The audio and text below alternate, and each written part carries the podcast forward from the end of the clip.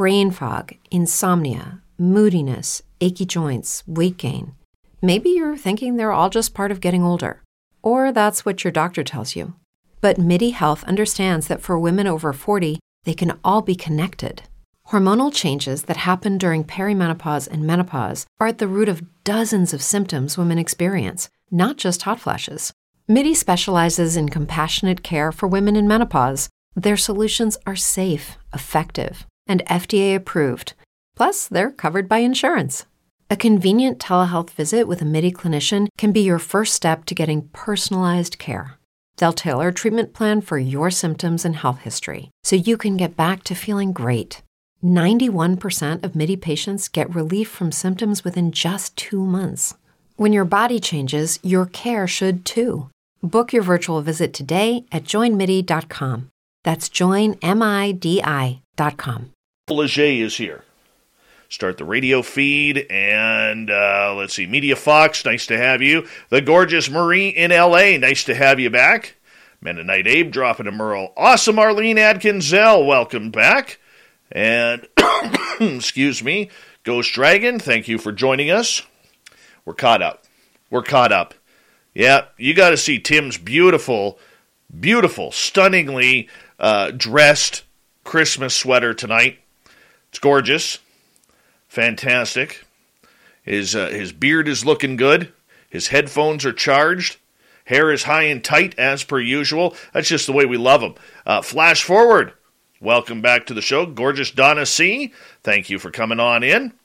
And remember, guys, uh, the best way to support this show is a few ways. Hit that subscribe button if you're new. Ring that bell so that way you know that we are on seven days a week. The super chat is open. And we got some great swag on our website, spacedoutradio.com. If you want to check that on out, we got some killer, killer swag. Killer swag. All right, we got about uh, 10 seconds here. So let's do me a favor. Hi there, Digger Dog. How are you? It is that time once again where we call in Mr. Ron Bumblefoot Thal to rock us into the show. Do me a favor. Let's get those horns up. Let's rock.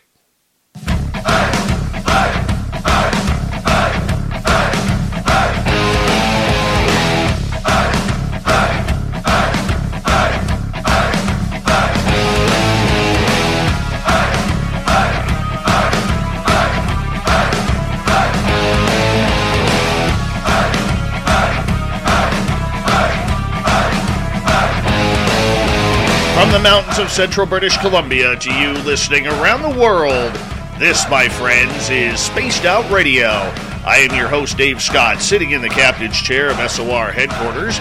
We welcome you to tonight's show on our terrestrial affiliates around North America, digitally on TalkStream Live, Revolution Radio, and KPNL. All of our archives are free. Join us at youtube.com forward slash spaced out radio. Do old Navy the favor, hit that subscribe button. You can follow us on Twitter at Spaced Out Radio, Instagram at Spaced Out Radio Show, and now on TikTok at Spaced Out Radio.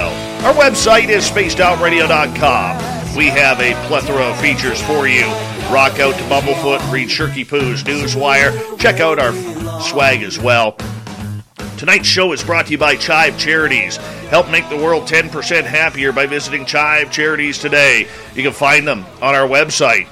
It is a 2021 UFO year in review, and what a year it was. And there is no one better to help break this down for us tonight than Tim McMillan. Tim has been a freelance journalist for the last number of years, going very deep into this subject, probably the first investigative journalist outside of George Knapp to really tackle this subject on a mainstream media level.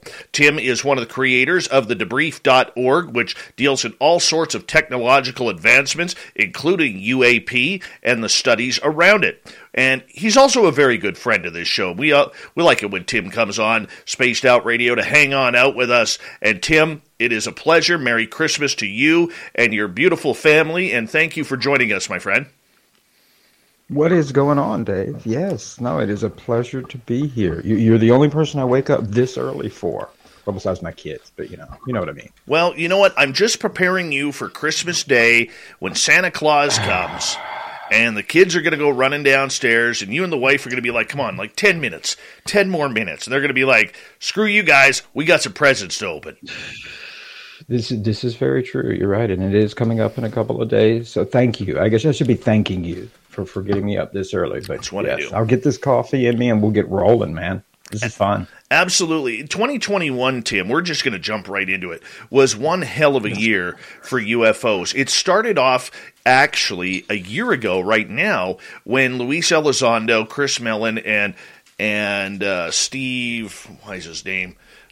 Steve Justice. Justice. left the To the Stars Academy, really collapsing that organization. And let's start off right there because even though that was in December 2020, it's still very relevant as to what happened in 2021. What happened there?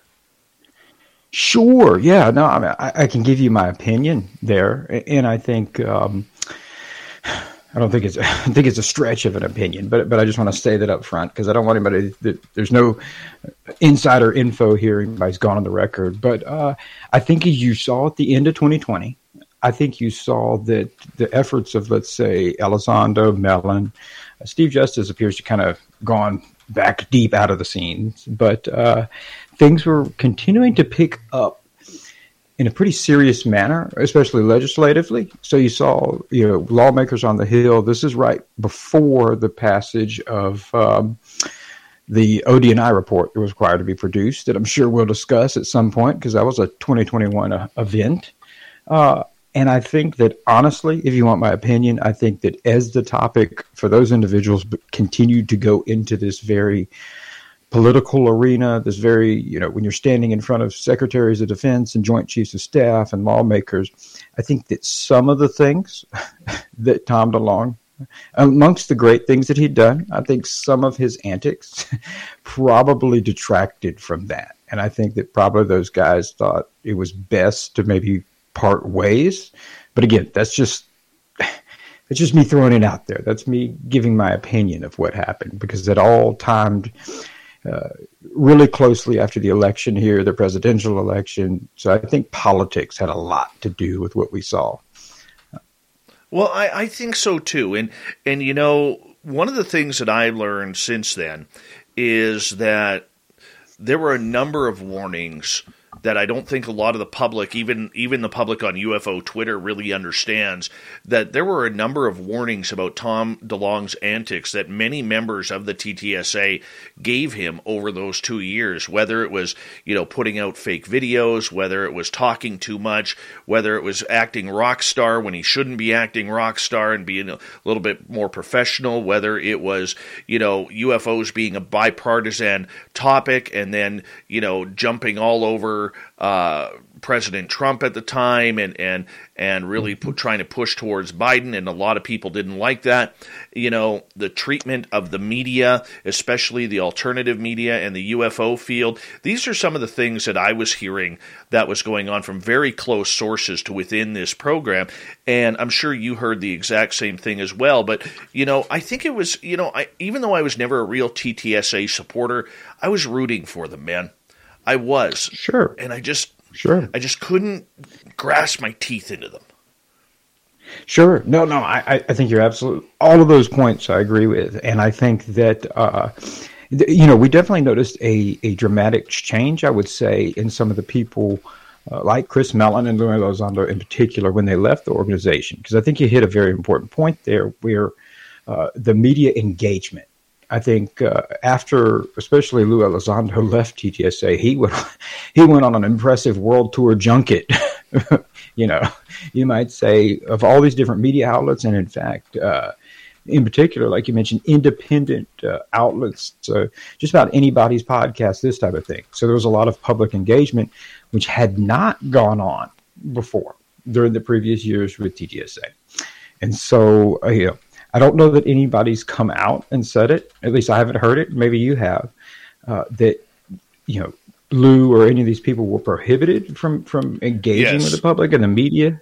Okay, well then that would make sense. I would say there's enough evidence there that would say it, that definitely suggested there was some kind of control mechanism, and uh, it's all the more reason I think everything you just said I agree with, and I think the fact mm-hmm. that you have to engage the public, you have to you have to.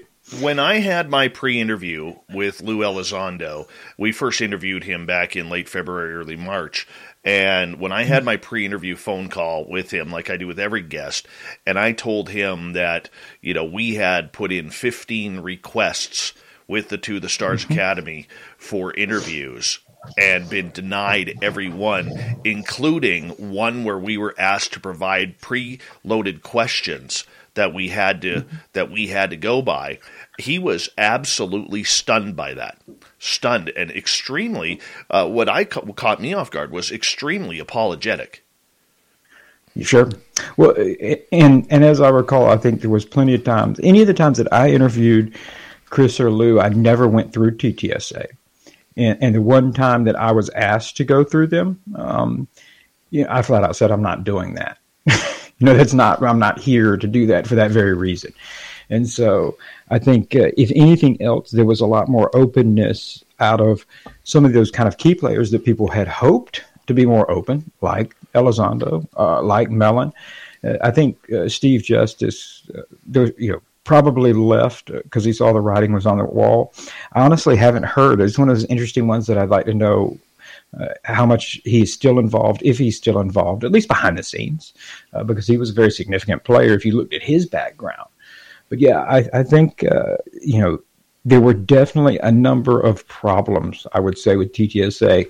And, uh, you know, probably very much like yourself, anybody who's seen anything I've said on Twitter or seen anything I've said publicly, I, I, was never a big TTSA fan. I was always very critical of. It wasn't the individuals as much as just the organization. I felt it was sloppy, for lack of a better term.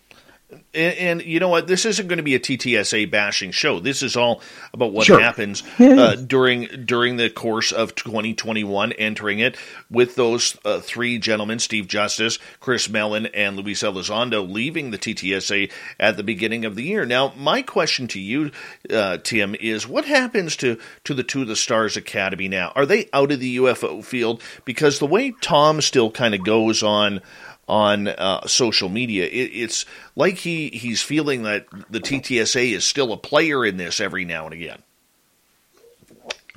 You know, and I, I find myself often asking that same question.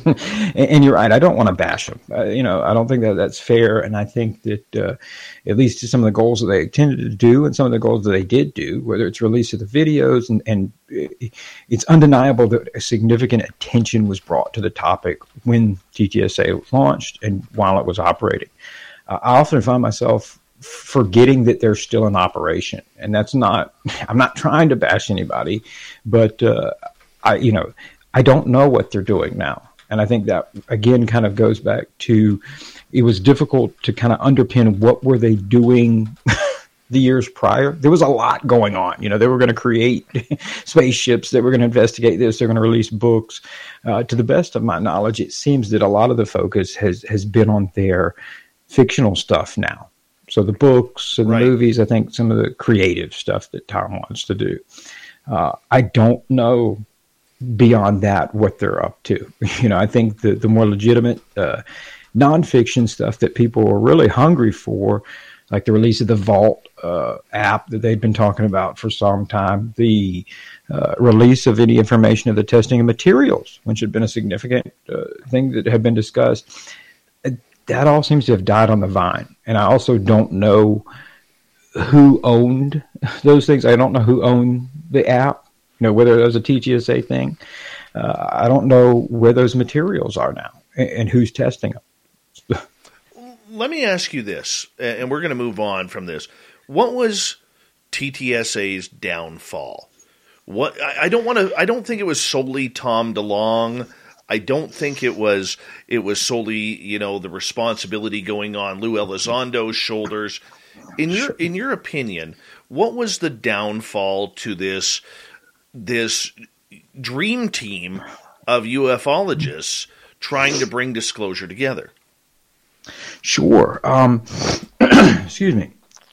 You know, I think part of their downfall, and I'll be honest with you, it's some of my and, and I get uh, I get lots of crap for for saying it. Any of the criticisms that I give about uh, BAASS, so Bigelow Advanced Aerospace, going back to AAWSAP days, uh, and it's certainly not to criticize them. It's just my, my opinion of uh, where I think you can be successful and can't be successful. And I think with TTSA has it fell into that same category where it, there's an extremely broad focus that's really not focused on anything. And that was the hardest part with TTSA is at any given day, you didn't really understand what the organization did. Did they release books? Did they release movies? Did they test metamaterials? Did they investigate UAP sightings? Were they lobbying for more UAP disclosure? You know, you can do all of these things, but when you're trying to do them all at once, and you're a pretty small organization, but you know, by most standards, uh, that's not it's not easy to do. It's the old, uh, you know, you you can you can know a little bit about everything, but be an expert on nothing. And so I think when you try to put too many cooks in the kitchen, you're not going to get a nice, good, big, robust Christmas meal out of this. And I think that was part of the things that was their downfall or very difficult is that they were trying to do too much too fast without ever really narrowing any one singular focus. And I think me personally, both being as someone who, who runs a media outlet, it's very difficult. If you spread yourself too thin and you, you know, if I told you that the debrief was gonna, we were gonna start producing movies next, and we were gonna start hosting podcasts and radio shows and all this, there's no way we could do it because we'd just be too thin. So I think that uh, there was definitely a lack of focus, and, and people right. found themselves often wondering, "What the heck are they doing?" Oh, I they didn't know. uh, Tim, I agree with you. Final question before we move on, because I want to continue with Lou Elizondo. The the idea and the aspect that the TTSA was never UFO public friendly.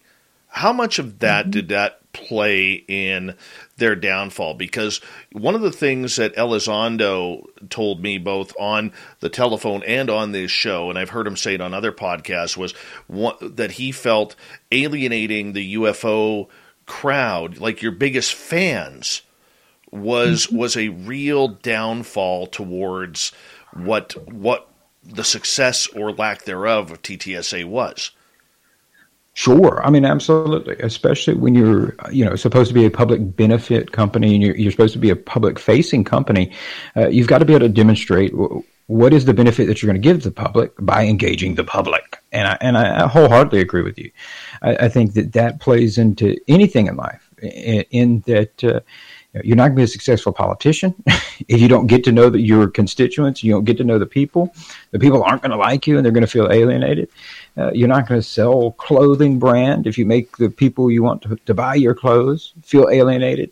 And so, wholeheartedly, I, you know, it's hard to kind of pin one particular thing that I think, uh, and it's kind of sad because we're talking about the downfall of them. That I, I, still believe it is an operation, but for all intents and purposes, it, it appears to be defunct.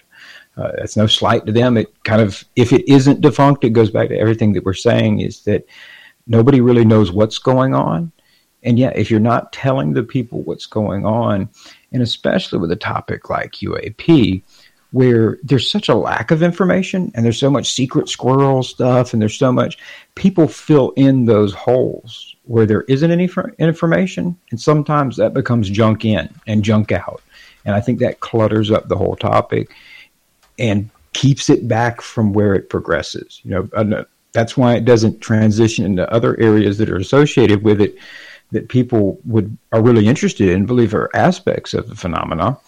And they're just talking about we're still talking about lights in the sky, but there's a lot of junk in and junk out, and nobody knows what the heck's going on. So I think if you're going to be a thought leader in that field, you have to engage. You have to be out there. You have to talk to the people. Even if sometimes they're not going to like it, you've got to talk to people. Absolutely. But during that time also, we also saw the rise of Luis Elizondo.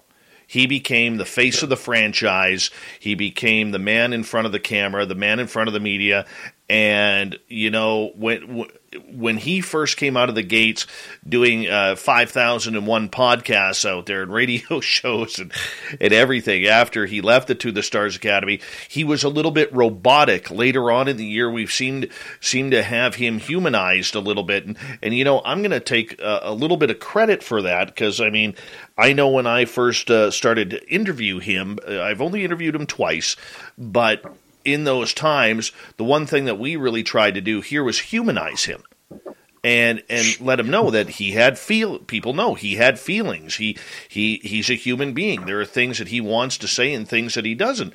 And i don't know if you ever caught our first interview with him but right at about the mm-hmm. 26 minute mark of our interview we actually almost got him talking about how he's seen extraterrestrials. And if you read between the lines that's exactly what he was saying and sure. You know, I think what what would happen if Luis Elizondo came out as an experiencer? Uh, you know, it would certainly bring up a lot of uh, credibility to the topic.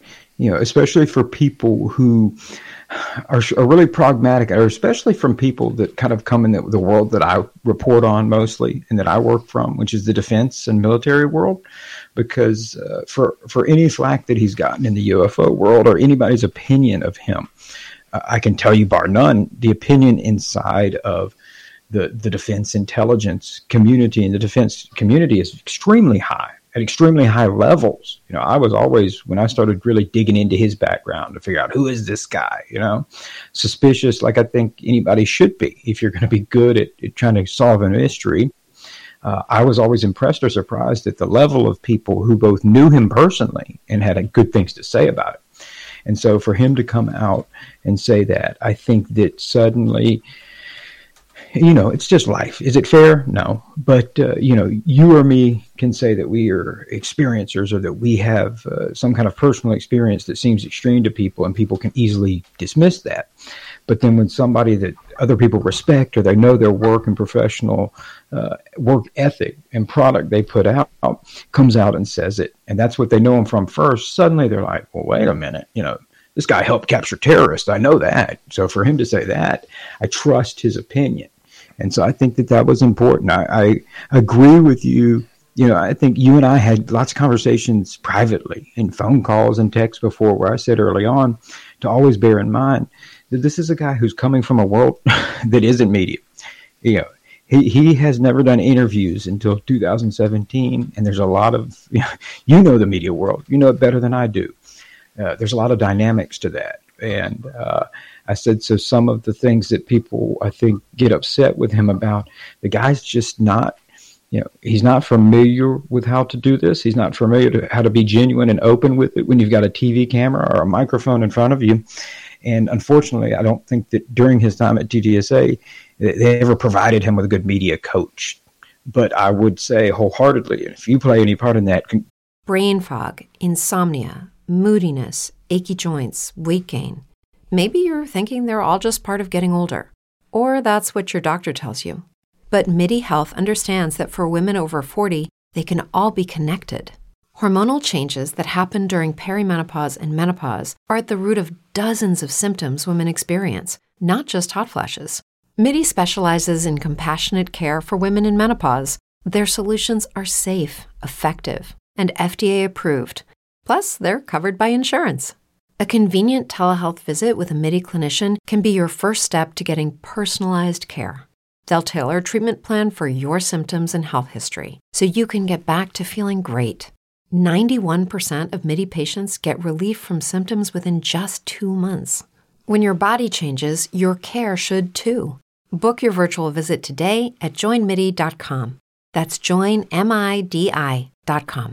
Brain fog, insomnia, moodiness, weight gain. Maybe you think they're just part of getting older, but MIDI Health understands that for women over 40, they can all connect to menopause. It's at the root of dozens of symptoms we experience, not just hot flashes. MIDI clinicians are menopause experts offering safe, effective, FDA approved solutions covered by insurance. 91% of MIDI patients get relief from symptoms within just two months. Book your virtual visit today at joinmidi.com. kudos to you, Dave, is that I would say, especially towards the end of this year, and I, I said that on Twitter. The, the recent interview he did with Tucker Carlson, I thought was the best one I've ever heard him do in those two minute sound bites. you know, you got two minutes, here you go. But the way that he handled that questioning uh, was was really good. it was exceptional. In fact, I, I asked him, I was like, dude, did you get a media coach? Because I mean, looking at it from a media perspective, he checked all the boxes for me that if I was coaching him, I'd be like, you, you got to make sure you do this, this, and this, you know. and he did a good job with it. But again, I guess it goes back to your overarching point: is why you have to make, especially if you're going to start coming out talking about UAP and accept that perhaps you know 50% of the population is going to be dismissive of that why you have to be good at engaging with the public and good at just like you said being a human being being genuine uh, putting a face and name and, and personality behind this where it allows people to get to know you and respect what you're saying i think that he has really matured in front of the camera and the microphone you know yeah whether or not you agree with his message, I mean, we still have to remember that Luis Elizondo is still very married to Uncle Sam than sure. the UFO sure. public. And do you think, as we got about 90 seconds to go here in this segment, do you think that he has been given a free pass? Do you think we've been hard enough on Lou in trying to get some of those um, questions answered? I don't. I mean, whew, I guess it depends on the situation. I would say from certain people, absolutely, I got a free pass. You being one of them. I think that you've been somebody who has uh, pointed out things that were valid criticisms. In my opinion, we've had these discussions. Uh, you know, maybe off the mic more than on, where some of your concerns and some of the things you brought up, I think were valid. They're questions that have to be asked and answered uh, to where you can feel good about them. I know for my part, uh, you know, since I'm a print media guy. A lot of my questions and pressing hard is uh, behind the scenes, so people don't get to see that. But uh, you know, I always treated him, and I think he would agree if he was here right now. Uh, especially early on, like he was a suspect. You know, going back to my days in policing, you know, it, it was let's get to the truth.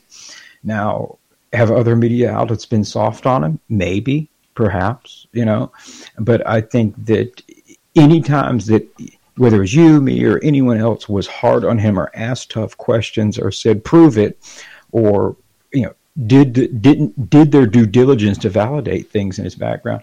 That's what you're supposed to do. Yeah, you know, yes. that's that's the role yes. of what media is. And so I know people get upset about that. Sometimes there can be fan clubs. Tim, I'm going to get you to hold on right there. Tim McMillan on Spaced Out Radio, the 2021 UFO Year in Review with the man from the debrief.org, Mr. Tim McMillan. We will continue right after this on Spaced Out Radio.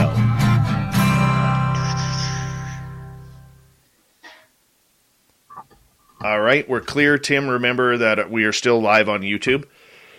gotcha. uh, advocate for disclosure. Uh, uh, let me let me say this: uh, he gave up his benefits, but he is still a general contractor to the United mm-hmm. States government. So he is uh, uh, trying to regain what he had a little bit, maybe in the losses that he took over the three years that he was with the To the Stars Academy.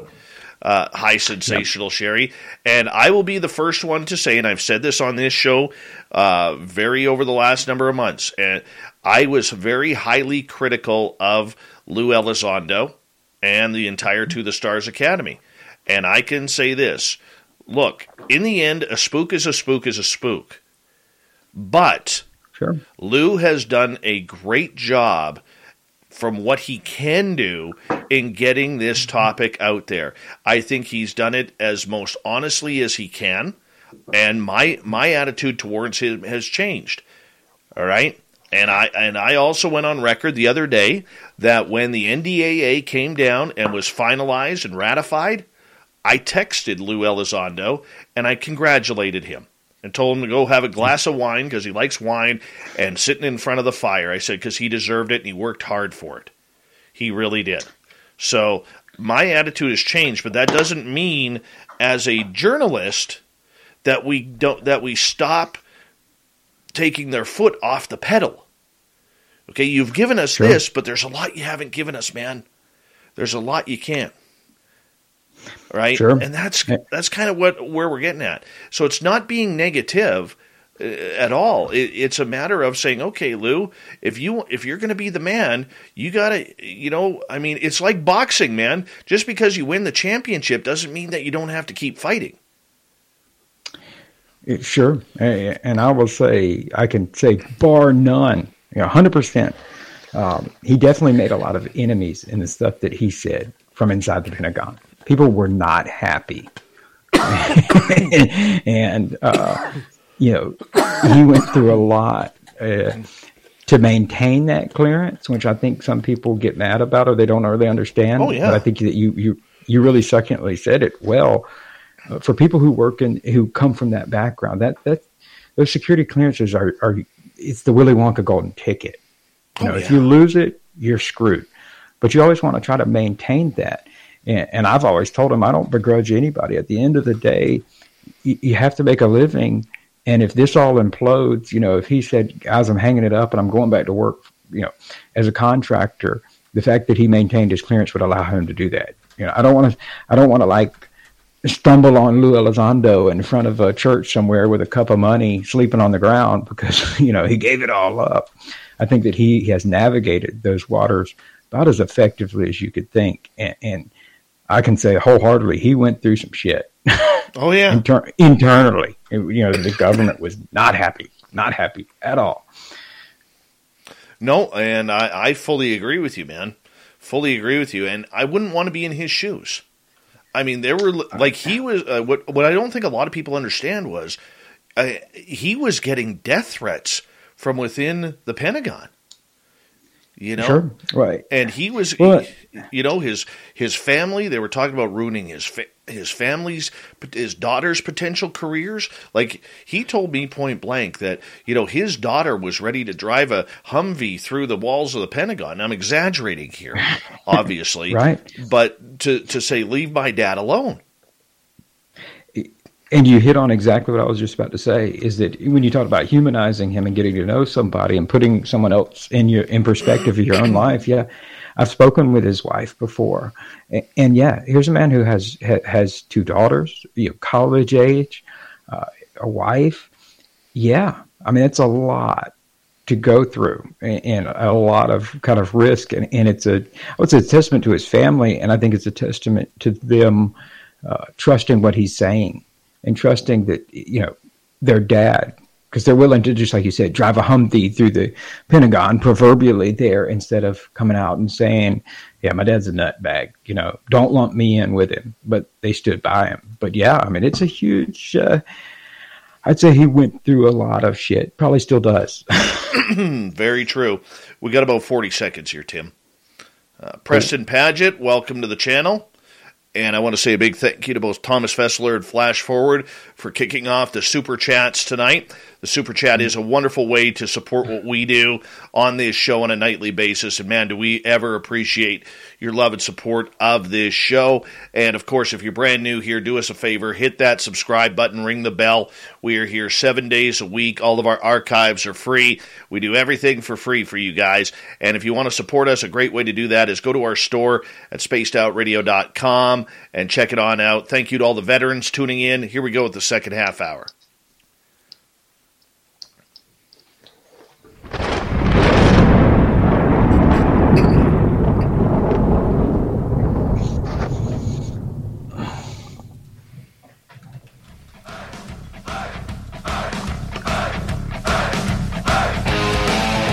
Here we go with the second half hour of Spaced Out Radio tonight.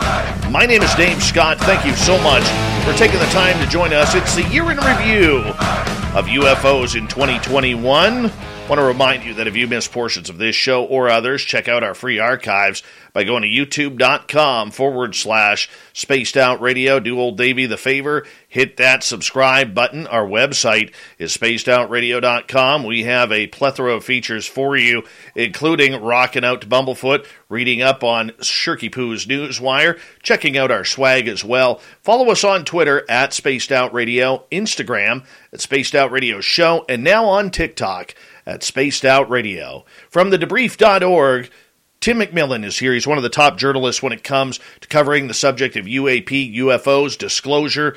And Tim, we're going to kind of kind of bounce around here tonight, but. this was always also a year of weird and strange things. Now, I'm not too sure how much you got into the whole Anjali go meet aliens in the Mojave Desert or Demi Lovato. We can't call them aliens because that hurts their feelings. All right. You know, we saw it all this year, man. You know, yeah. What was your thoughts? Let's let's take that the, the both those topics in because I'm going to tell you right now. I don't begrudge anybody coming public about their experiences. I really don't. But sometimes when you push things too far, it just seems ridiculous. And we saw that, in my opinion, with both Demi Lovato and with Anjali. Where do you want to start here? Where should we start? Both of them are fine. Yeah. Whatever happened to Anjali, by she, the way? She's apparently returned with a new hairdo.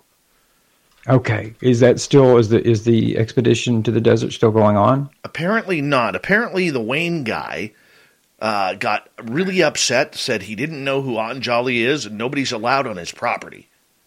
okay, all right. Well, okay. Well, you know, I'll tell you the first, my first thought. Uh, let's start with Anjali because I did. I watched her press conference. I, I, told the the other guys and girls at the debrief. I said, let's just keep an eye on this story. Um, simply because there, I, I, I, had a slight fear. I'm going to be honest with you that something bad was going to happen, as in, uh, you know, somebody truly believed what was being said here and believed that it was this cave where these aliens were being housed and lived. Uh, and they went out there to go search for it on their own and something bad happened. I was like, we need to know what's going to happen here because I have this fear that something bad could happen. Fortunately, that hasn't happened, and I would certainly encourage anyone uh, not to go traipsing off into the wilderness by themselves, particularly if they're not an experienced outdoorsman. but uh, you know, I think when it comes to the Anjali thing, I think that there were a lot of uh, legitimate and valid criticisms behind the claims. I said from from day one that if you're going to come out with claims that significant, that you're going to say, "Hey, I'm going to take these serious researchers and and scientists and media people, and we're going to I'm going to take them and, and meet extraterrestrials face to face so they can share their agenda because I've been put on this mission." Uh, I think that that's a message you need to say after I think you take your expedition, you take your scientists, you take your media people, so that you have, uh, you know, here, let's roll the beautiful bean footage, let's roll the video. Here's the aliens, everybody. I think you've got to have some evidence behind that. I think that uh, anytime you come out and say, here's what we're going to do, uh, I'm going to take some uh, undisclosed experts to an undisclosed inf- in- location at an undisclosed time, and we're going to do this. Uh, that's problematic. I think anybody who doesn't take that as face value and believe that, I think that's justified, you know, just based on the extreme claim there. Uh, I don't know. Uh, I don't know what the motivations behind that were. you know, I don't know if there was some desire for attention um, or if there was any kind of legitimate mental illness going on there. And I'm certainly not accusing anybody of mentally being mentally ill. I'm not qualified to diagnose that. I'm just saying that, that some of the claims were a bit extreme. Uh, and so I think that uh, that was an interesting 2021 event that evidently you just broke that news to me because uh, it, it seemed to kind of flare up and then what happened and but you just you just clued me in there I, I, would say to anyone out there who is uh, has aspirations of being a hoaxer or a charlatan uh, I've, I've said this before and I mean it from the bottom of my heart. You know, I am still a post certified instructor, but I taught uh, in I taught investigators and intelligence analysts on the law enforcement side of things for a number of years, and the uh, open source civilian investigators in the UFO field are every bit as good and in many cases better than people I taught. so if you're going to come out with some extreme claims, you damn well better have some evidence. Like Wayne better say, "Oh yeah, man, the alien shack's right here," because the UFO field's going to find it. They're going to get to the bottom of it, and so I, I, I guess at the end of the day, it was another. It, will be chalked up into the extreme claims that are not new to this field that didn't come out to fruition. Right. But like we just mentioned with TTSA, I, I, so everybody's clear. I would have loved if they had actually gone to the desert, came back with videos of aliens. Here we are. Here's this. like that would have been a, a, a ginormous leap ahead of what you know where we're at. We're not looking at lights in the sky. So I wish it was true, but uh, in, until we see that, uh, I I don't believe it's true. All right, move uh, it, Sorry, go ahead. Finish, please. No, I was going to say, are we going to move on to Lovato now, Demi? Let's go. Yeah, let's go on to Demi Lovato. I don't know what to say there either, other than uh, Demi made some extreme claims. I think um, that uh, may or may not be true. I, there's certainly, you know, she wouldn't be the first person to say that they've had a experience, a personal experience with something that appears to be non-human. Um, beyond that, and, and I think that becomes the problem with a lot of these cases, and you probably know this because you've talked to more experiences than me, I'm sure.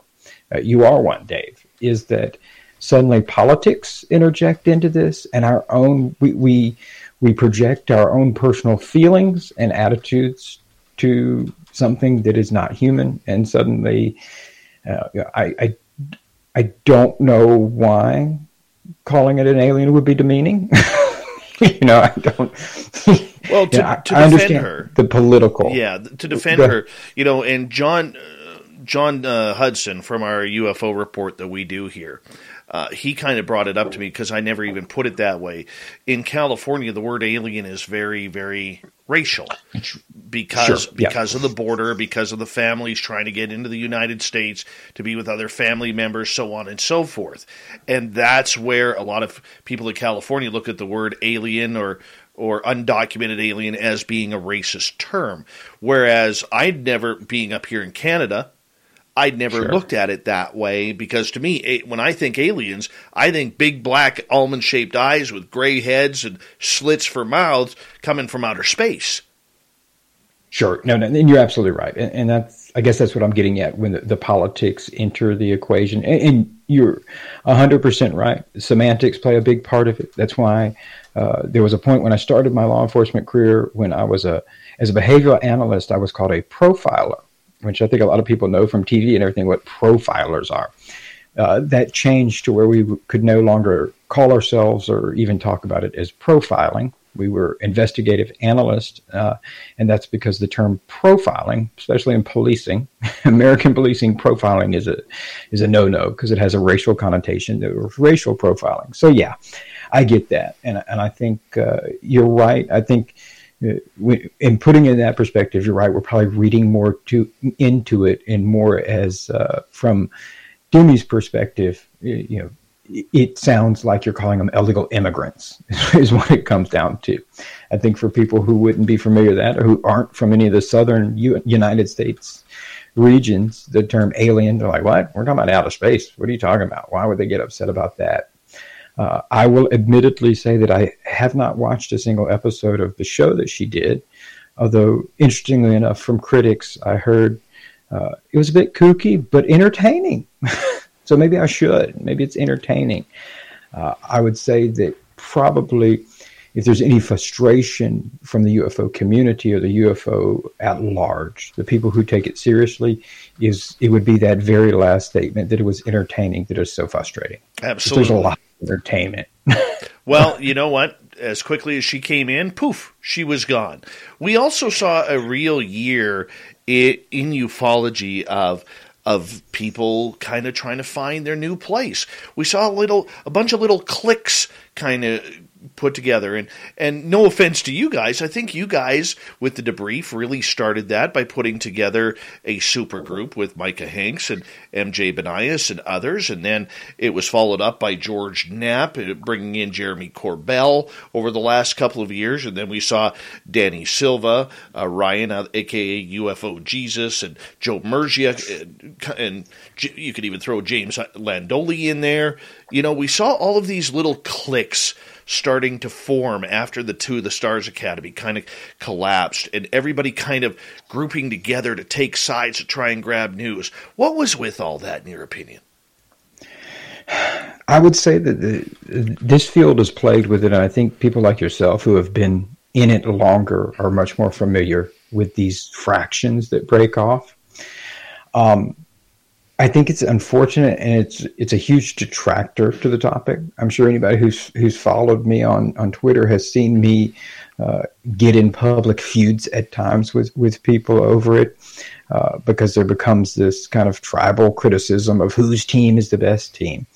Um, I certainly, uh, I can only speak for, for my team, which is the debrief, and say that uh, we wholeheartedly uh, don't want there to be any competition in, in, in teams and, and, don't think there should be and don't think it's frankly beneficial. You know, in addition to the fact is, uh, I would like to hope we don't compete with anybody you know, especially some of the groups that you mentioned that are strictly uh, UFO niched, and that's the topic that they cover. Uh, you know, we we cover a lot of different topics, and frankly, uh, we, have always tried to cite these people, and because they bring a lot of good information. You know, it, it should be a supplementary help type thing, but I think that people you know, it's it, it's a difficult topic because there's so many unknowns, Dave. And when there's so many unknowns, you insert into that unknown different systems of belief that become devout for some people. And so I think we've gotten a lot of flack because we haven't mentioned the AAWSAP program enough.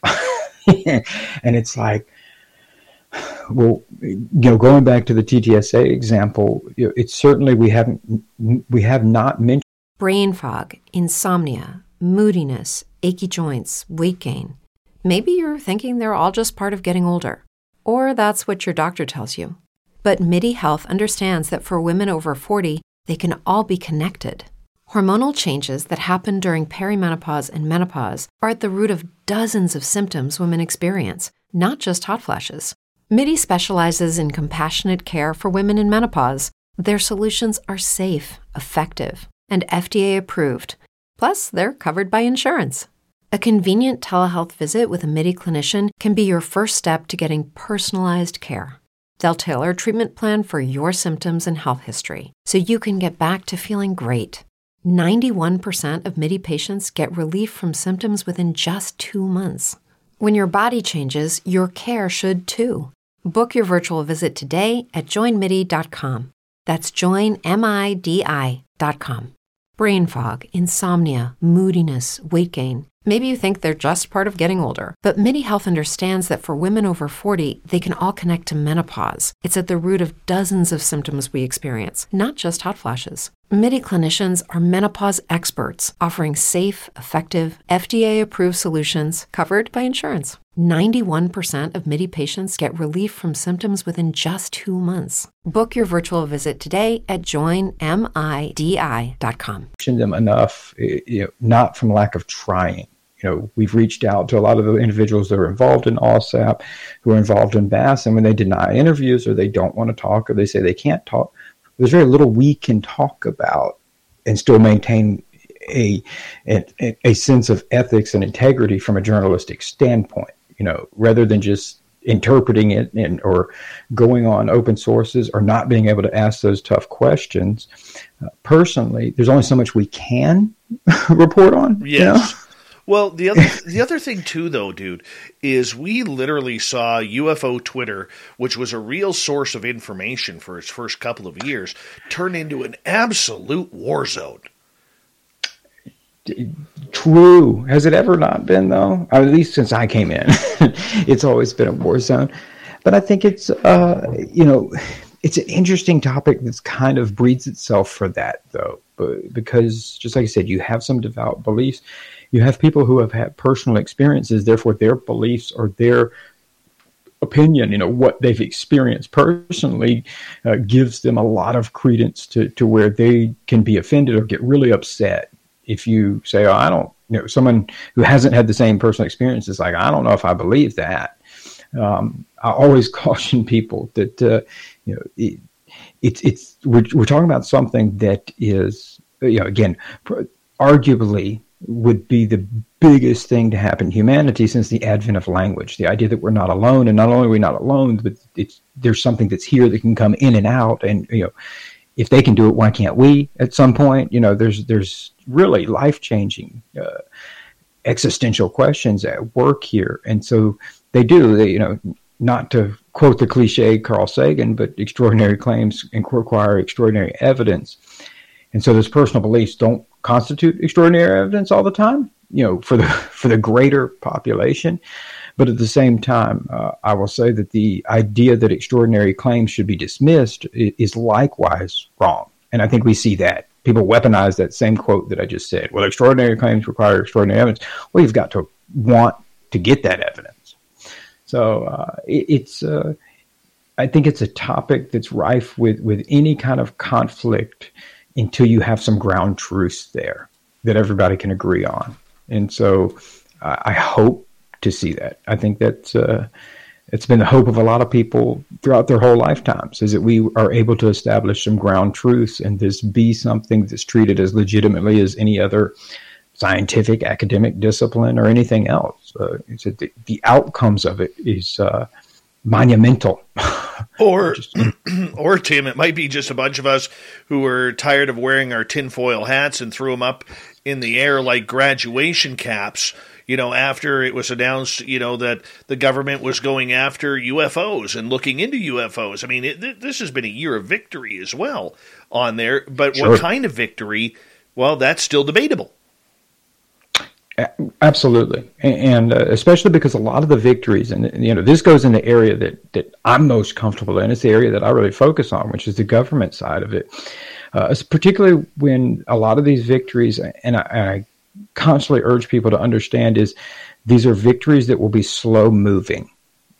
Nothing the government does is fast. You know, I think you know people are are waiting for much bigger disclosures with a capital D, and, and I constantly just caution people to understand that if we're waiting from that from the government standpoint, understand that that is something that is extremely slow moving simply because nothing happens in government fast.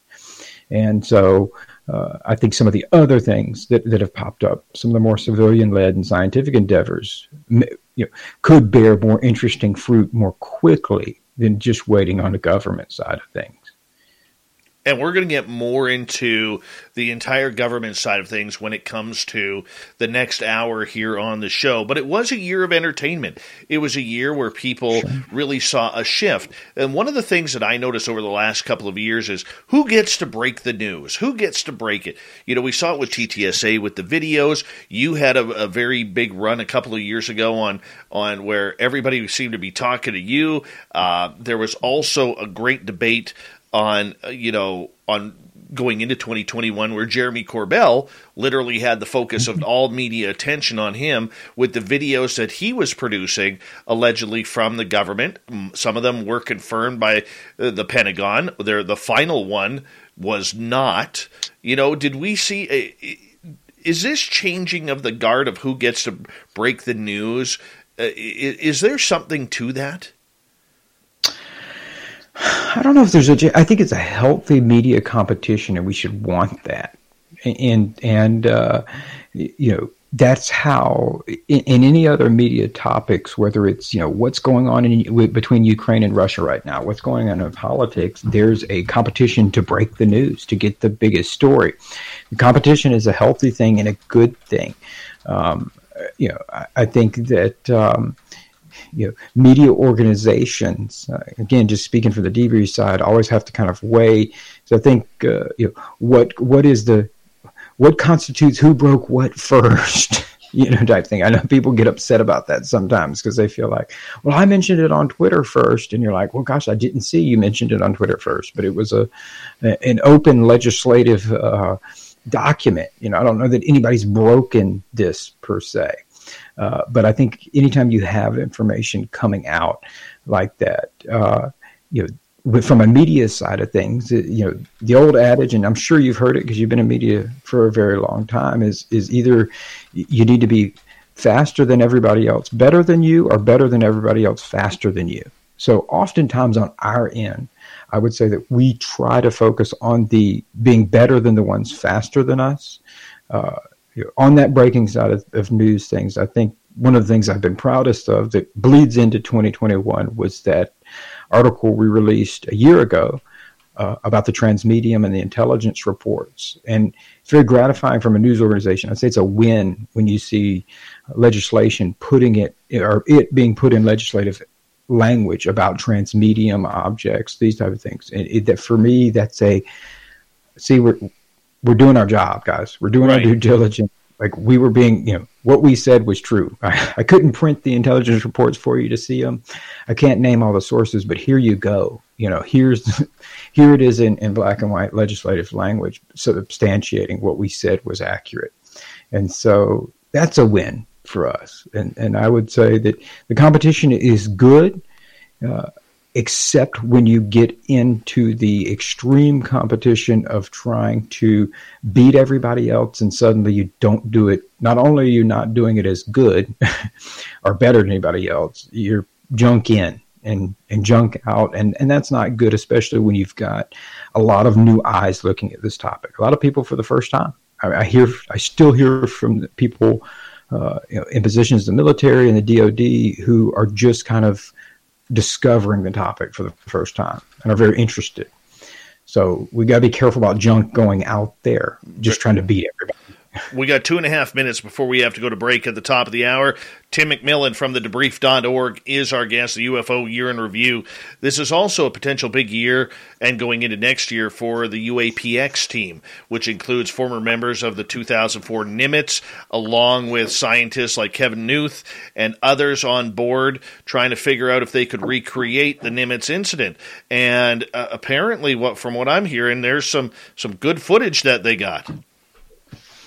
I'm I'm excited. I'm excited to hear that. I, I, I have not had a chance to reach out to Gary and tell them that, but uh, uh, I will say that uh, wholeheartedly, you know, the information that they've said that they've been able to capture and everything has captured a lot of attention inside both the government and lawmakers. I was interviewing uh, someone on the government side that works on this, and they asked me, you know, they said, "Hey, do you know this UAPX? What's your opinion on them?" Uh, you know, we recently got this press release forwarded to us saying 600 hours of, of footage and everything. They're like, so we're just curious. Is this you? You think this is going to be something meaningful? And uh, knowing most of those guys personally, especially Gary Voorhees, who, who runs UAPX, uh, they're great guys. They're you know they're they're super individuals. Uh, I can't say enough about Gary and them. So I'm really eager uh, to see that. And and I again I think that that's where the meaningful physical evidence will come from first. Is places like UAPX, places like the Galileo Project.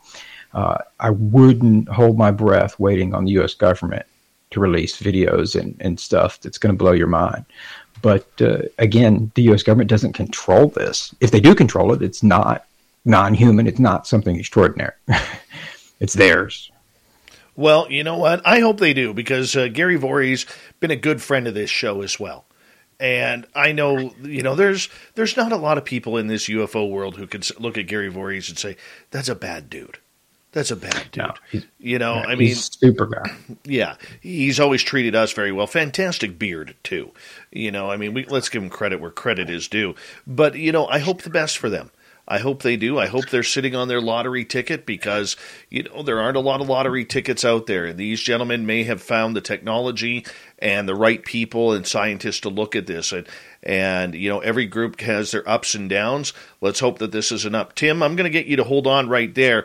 When we return, we're going to get into the politics of UFOs. We don't talk a lot of politics on this show, but UFOs, well, let's face it, it's a topic that affects every government and every person mm-hmm. on this planet. How far are we going to go? How far down the rabbit hole are they going to allow us? I know up here in Canada where I am, everybody is still mum and silent on the topic when it comes to politics. so that's something that we need to look at as we go forward here. Tim McMillan from the debrief.org, one of the top journalists looking into the UFO subject over the last couple of years. This is the 2021 year in review. We'll find out also from Tim what was his favorite UFO story of 2021.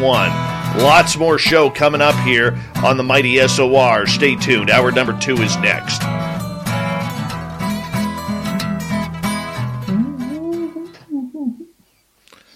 All right, buddy, we're clear. I'm I'm loving the new intro, by the way, because that's new from the last time I was on. The new video, right? Yeah, that's a credit goes to our our, our tech guy Vinny. He uh, he did, put Vinny. that together, and uh, Hats off. yeah, Vinny Vinny's a cool guy, man. Cool dude. You know, I mean, uh, Well, I feel bad That's for him we living in Winnipeg, but what do you do?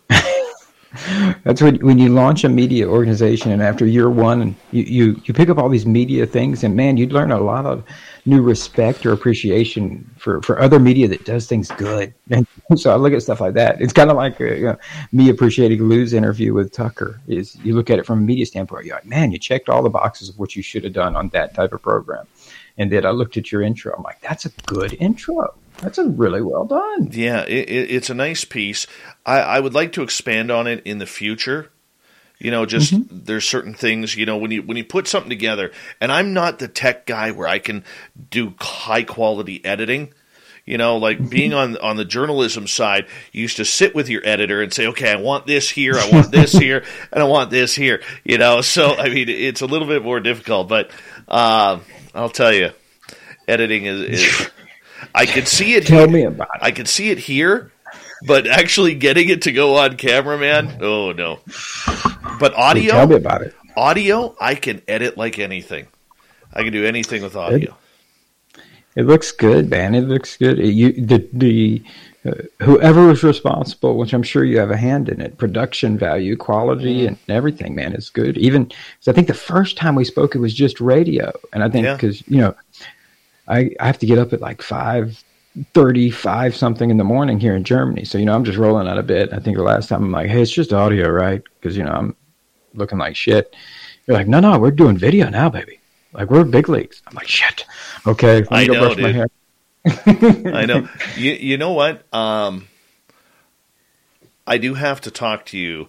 I'm I'm probably gonna. I know you'll still be up, so I'm gonna probably end up calling you after the show. I I have an idea. Um, Sure. on something that we have talked about in the past. And Cool. uh, let's just say I'm working on a story right now. And if I can Cool. get if I can get the portion of it, uh, Mm-hmm. it'll be nice. Nice. No, no, that's cool, man. And I, I, I'm welcome to help. And because I, yeah, I've, I've started the process now. I hadn't mentioned this at all. This is very recent, last couple of days, but I'm starting to try to connect some of the military witnesses to even like the 2015 events and the 2004 events or some of the others um, to recreate them. So a digital team that's very good that wants to do it to recreate exactly what it looked like in these computer simulations, but to do it 100%. I mean, this is stuff we can do. You know, Mm-hmm. we don't have to work way out on the government. So I'm happy to help any way I can. Yeah. So I think that would be cool. It'd be fun to use the exact parameters and maybe you can't uh, to give a visual to some of just the, like technology is good enough now that even though we have witnesses that say I saw this, you can take what they saw and recreate it. You know, so people can see it. Absolutely, dude. Absolutely. Ah, Mennonite Abe, thank you for the awesome super chat. Really do appreciate that. Good Mennonite kid right there. Uh, we got a bunch of questions for you, Tim. I'm going to try and squeeze in as many of these as possible. Hi, gorgeous D, uh, uh, Deep Woo. D Swagger changed to Deep Woo. Very nice. Very nice call there. Uh, let's see here. Yeah, we even Yeah, got I saw it. we even got a grown up. We even got a grown up logo there, Tim. If you look up in the right corner, I, I do, and I- and I got to give a shout out to I. I that's I Vin, have to scroll Vince, up. Vincent again. But I, I saw somebody. Oh, here we go. Preston Pageant. Here we go. That asked to, I believe, the drone incursions. I only got to give a shout out to them because their avatar there is the University of Florida, and that is indeed the sweater that I am wearing. So, uh, yeah, go Gators. I'm from Gainesville, so whoever Preston Pageant, uh, you've made a friend. Go Gators. Rob Aggs, welcome to our chat room.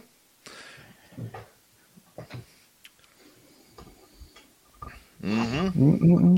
Oh yeah, Knight Rider, welcome back.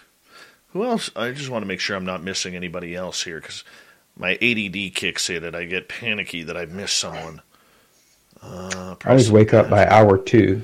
Bad cop, no donut. Welcome to the channel. Yes, it's very true, and donuts are delicious. I can just say that as a former law enforcement officer, whoever thought that donut stereotype for cops was a bad thing is stupid. Donuts are delicious. I had to give up donuts. Did you? Yeah. Well, I have, you know, I have to an extent because here in Germany they don't um, they don't do donuts like I'm used to in the states, like Dunkin' Donuts or Krispy Kreme. So they do do delicious fresh German pastries, but. Mm-hmm. Do you ever eat Pfannkuchen? With yeah, water with watermelon, that's good. You you put some raisins in that Vol Volkrugen, that's good stuff, man. Volk Volkrugen, yeah. Oh yeah, my mom used to make that. Mm-hmm. Yeah. Haven't had that. You got such a, such such good German words. Oh yeah. It's an interesting language. we got 20 seconds. Alien Critter, how you doing, man? Thanks for coming on in. And who else did I just see uh, pop on in? Trust Divine Mercy. Nice to have you here. Thank you to Mennonite Abe, Third Phase, Walker, Thomas, and Flash Forward for the awesome super chats. It's a great way to support what we do on this show. Hello, Guitar Muse. Let us rock, my friends. Let us rock. Here comes Bumblefoot.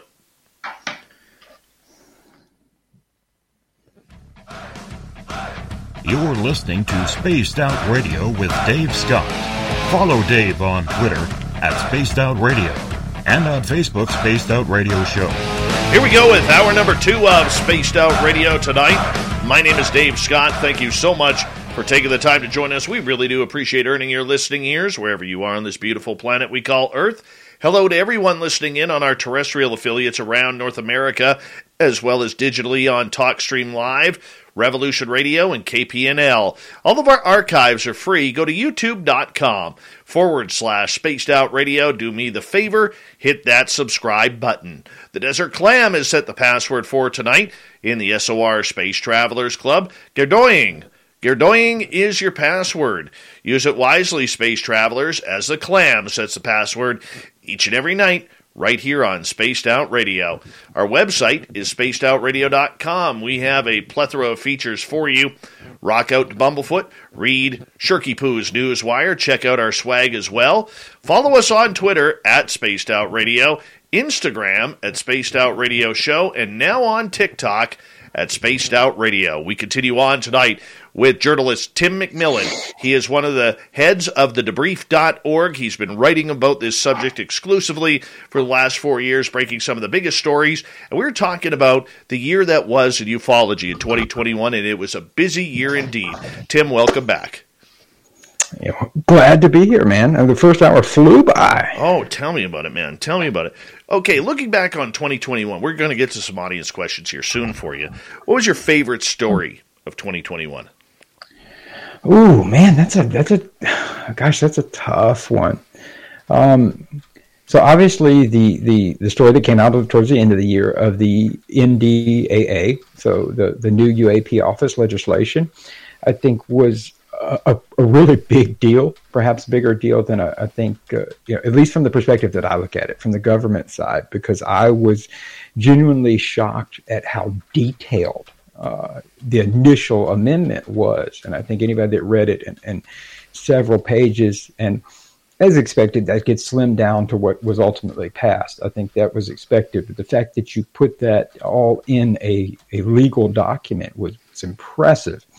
Uh, for me, I thought it was impressive to see that level of uh, lawmaking going on, that level of being put into uh, you know a, a process that can be very arduous and uh, somebody has to take the time to write all that and it sounds silly but a lot of thought goes into that i think it speaks to whatever uh, the lawmakers have been briefed on both within this past year and previous years uh, so because that information a lot of that isn't available uh, again it leaves the door open where people can interpret it any way they want to and i think there's a lot of critics out there who you know, oh, they're just getting hoodwinked by all of this.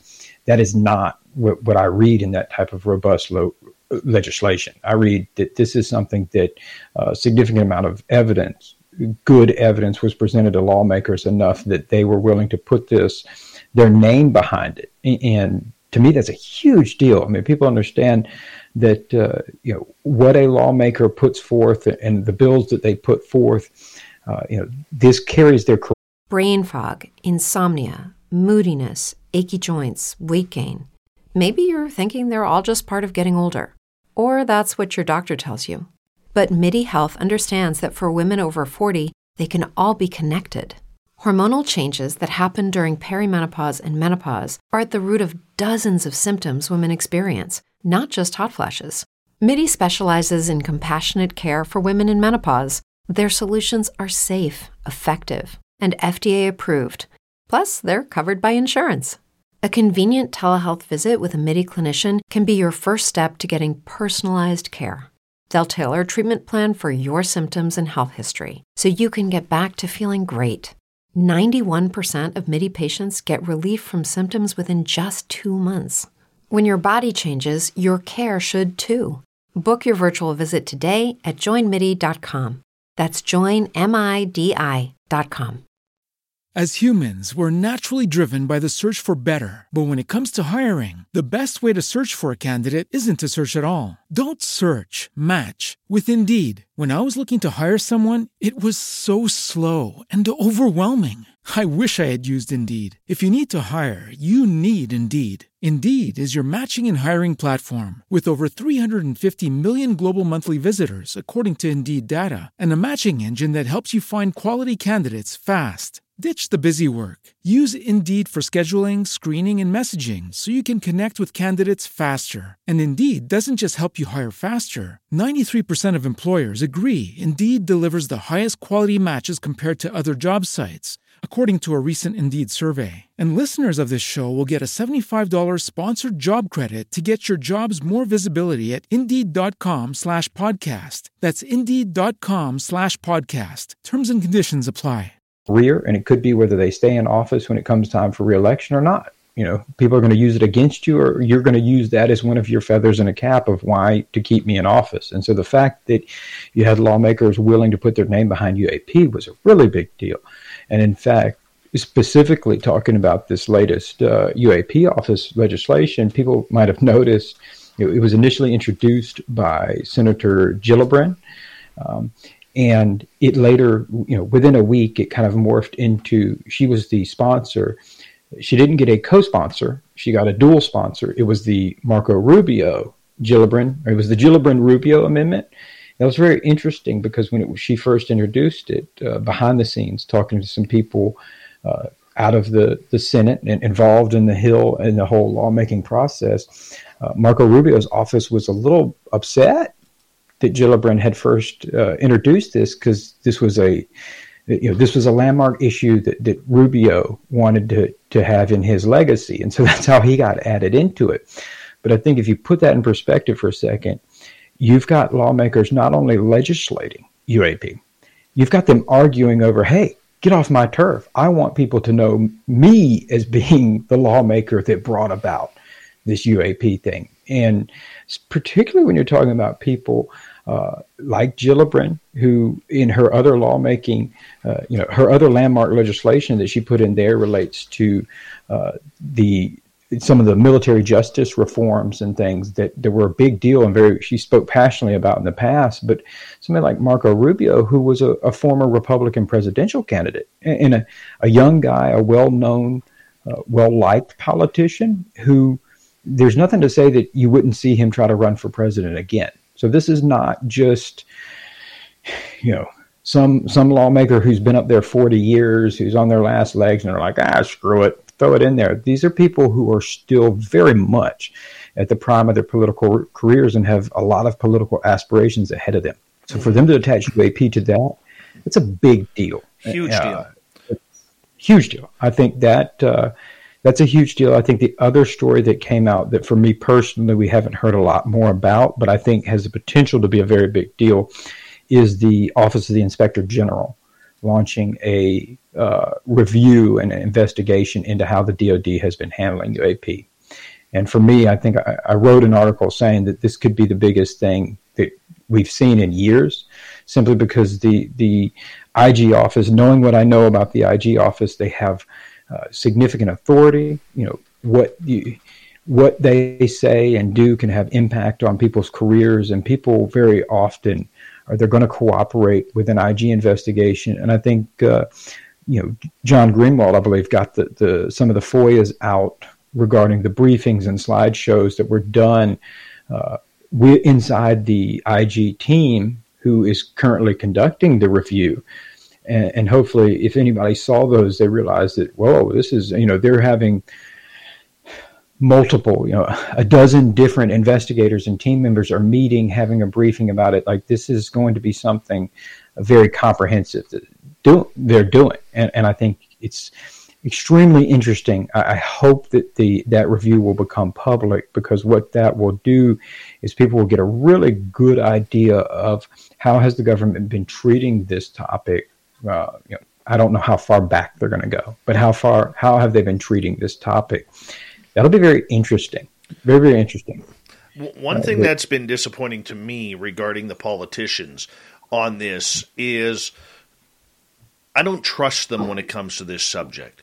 And when I see people playing, and, and I hate to use this term, Tim, but I'm going to, I don't know how else to put it, but when I see them playing dumb on this subject, like, oh my, we had no idea this was happening in our skies.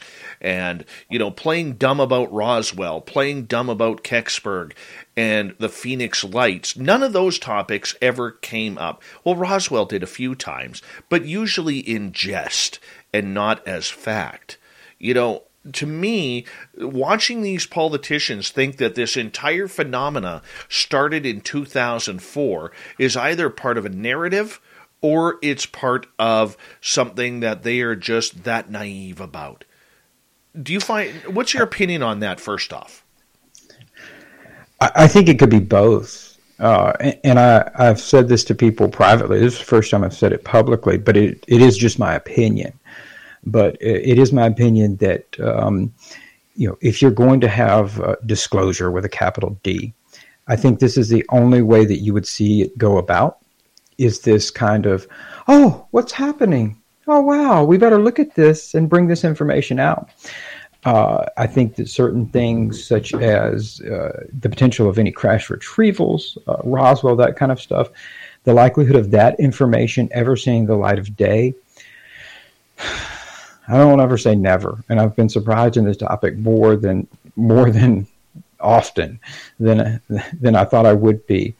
But it, it seems like it's extremely unlikely that you would see that come out because of all of the other ramifications that go behind that. You've got to explain how you either concealed it from lawmakers, other government officials, and the public for 70 years, or namely just the latter one, the public, for 70 years. And so that poses all sorts of really uh, intense political uh, and governmental questions that I think uh, it, it, just really, short of there being some kind of Snowden leak, I don't think it's ever going to be something the government would, would want to retroactively come out and address. Uh, however, going about it this way, you're you're you're playing either you're playing oblivious or you are oblivious, and you rediscover all this new information, and maybe you do retrieve some materials more recently now, rather than going back. Um, and this information comes to light in that manner. To me, that's more likely because that right. saves you from answer all of these questions like look dude as recently as the 90s you sit there and lied to us yeah. in a press well, conference and that's why i tell our audience there is this giant ufo pandora's box that the U.S. Mm-hmm. government not only doesn't want their citizens to know, they don't want the mm-hmm. Russians to know, they don't want the Chinese to know, they don't want sure. egg on their face regarding sure. any of this, whether they've met with aliens, and this is why I always tell people, Tim, and I, I get some strange looks sometimes, even though I can't see them, I can feel them, you know, mm-hmm. uh, that, mm-hmm. you know, right now, due to that Pandora's box, we can't throw anything out because now sure. now their government is getting into this subject. We don't know what's real. We don't know what's fake. It could be the secret space program. It could be Bob Lazar. Hell, it could be Eisenhower meeting with aliens in 1954 at, at Holloman or whatever base that was back then. We can't throw anything out now because that Pandora's box is being fought for right now. And I think that's what the military industrial complex with this subject is all about. Sure. Well, and I think that's the only way that you get any of that archival information out is that it, it comes out either truthfully or as a, a good narrative play that uh, yes, these events and these things happened uh, for reasons unbeknownst and, and against the better judgment of anyone else. This information was transferred into the hands of private contractors and they owned it legally. So we're going to blame the private contractors for keeping this information from you rather than the government. I think that's the only way you save face. Most importantly, you know, trust and faith in government. You know, if you, when you're in a democracy, uh, you, you depend on the public trusting you. And so to come out and say, yeah, we've been lying for a long time, to come out and say that overtly, that, that shatters that public trust and is extremely problematic. But yeah, I think the only way you do that is saying that this is something in private contractors. Uh, and, you know, it's still, I think, any way you, you, you cut the cake, people are always going to legitimately and they should ask those questions like, well, what about this and that?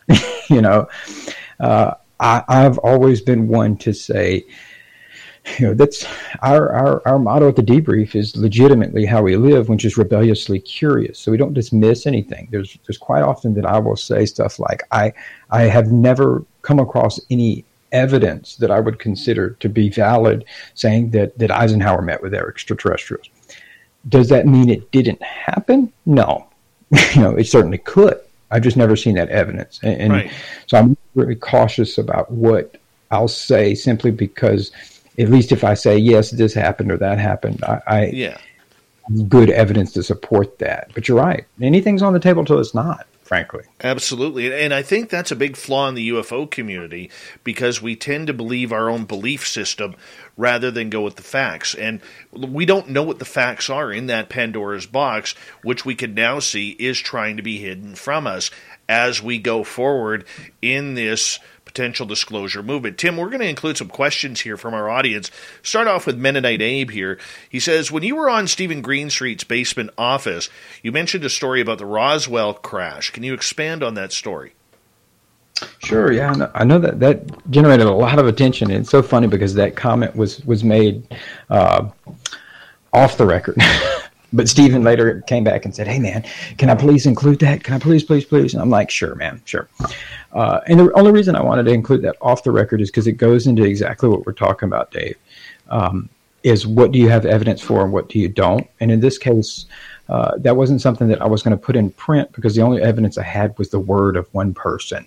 you know, no other physical evidence, and it wasn't corroborated as humans, we're naturally driven by the search for better. But when it comes to hiring, the best way to search for a candidate isn't to search at all. Don't search, match with Indeed. When I was looking to hire someone, it was so slow and overwhelming. I wish I had used Indeed. If you need to hire, you need Indeed. Indeed is your matching and hiring platform with over 350 million global monthly visitors, according to Indeed data, and a matching engine that helps you find quality candidates fast. Ditch the busy work. Use Indeed for scheduling, screening, and messaging so you can connect with candidates faster. And Indeed doesn't just help you hire faster. 93% of employers agree Indeed delivers the highest quality matches compared to other job sites, according to a recent Indeed survey. And listeners of this show will get a $75 sponsored job credit to get your jobs more visibility at Indeed.com slash podcast. That's Indeed.com slash podcast. Terms and conditions apply.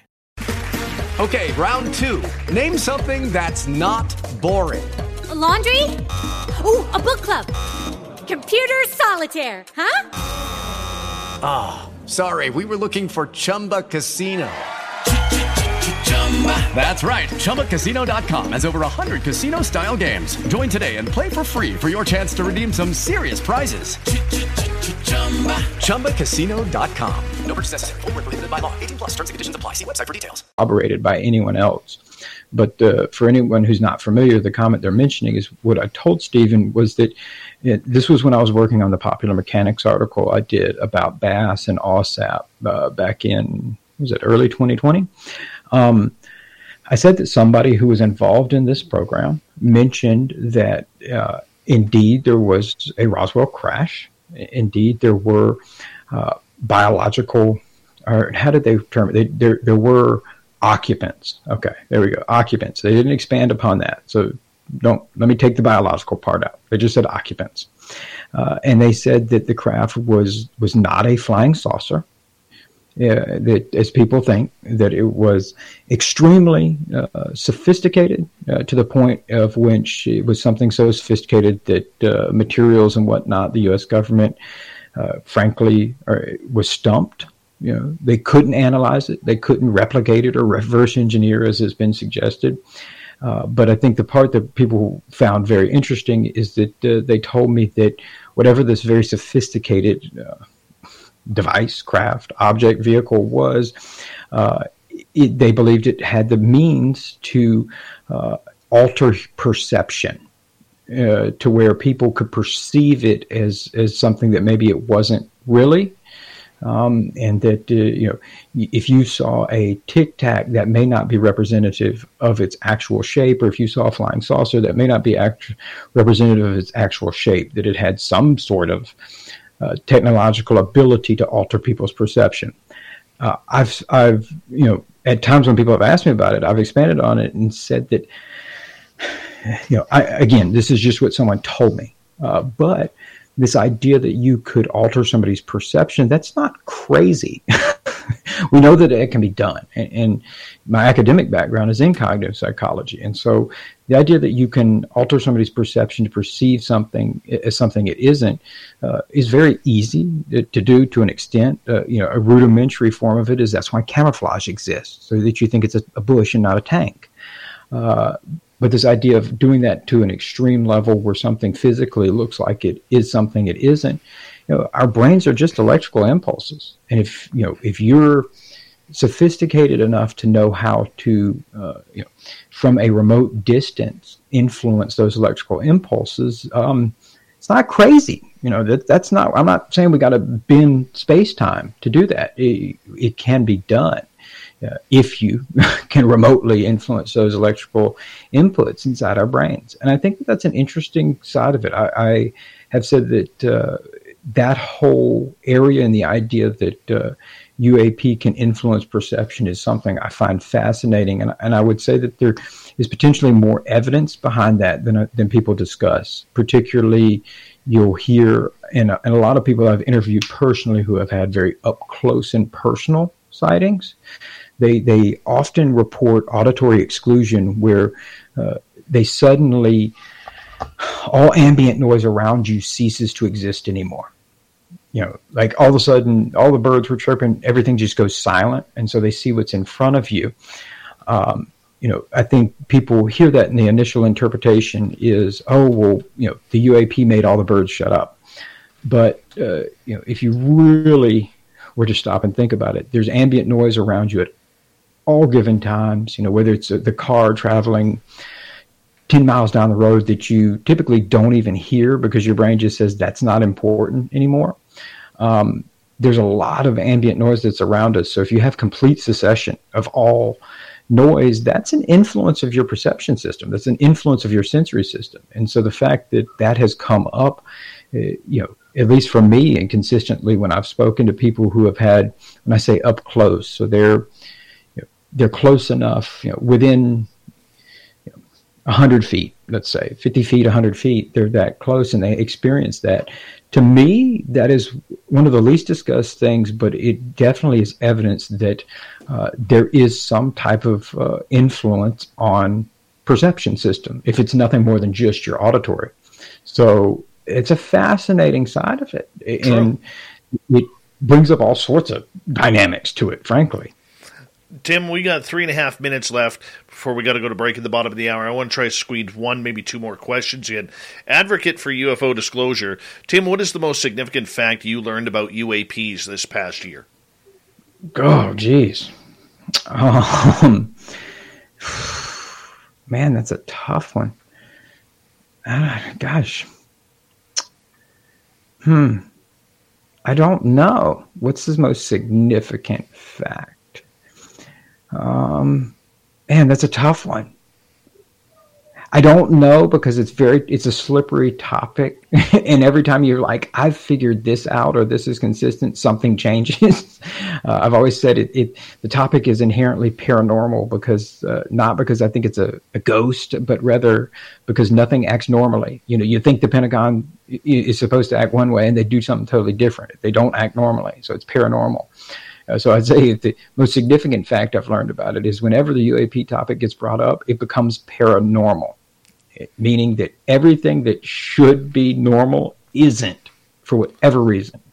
All right, let's sneak in one more question here, two and a half minutes. Uh, is asking, what are some stories you have investigated that ended up being way too woo to publish under journalistic standards, but that you found interesting? I would say that some of the stuff that was brought up, particularly in the recent book by James Lacatski, George Knapp, and uh, Colin Kelleher, uh, there were some there were some stories about experiences that occurred on Skinwalker Ranch, and uh, even afterwards, let's say the hitchhiker phenomena we've heard about, uh, where people saw things or experienced things. Uh, that was shocking to me and, and extremely interesting because I knew some of the individuals, the real people. You know, the pseudonyms in the book, so I, I knew some of them and had known them for a long time. And I, you know, I did not know that until I read the book. They had never talked about that, but they were definitely individuals that, going back to the idea of credibility of witnesses, I was like, wow, okay, you know, if if you say you saw a, a walking wolf man, I believe that you saw that. You know what that is, I don't know. And so, but it gets into, like you said, that the woo side of it. How are you seeing that?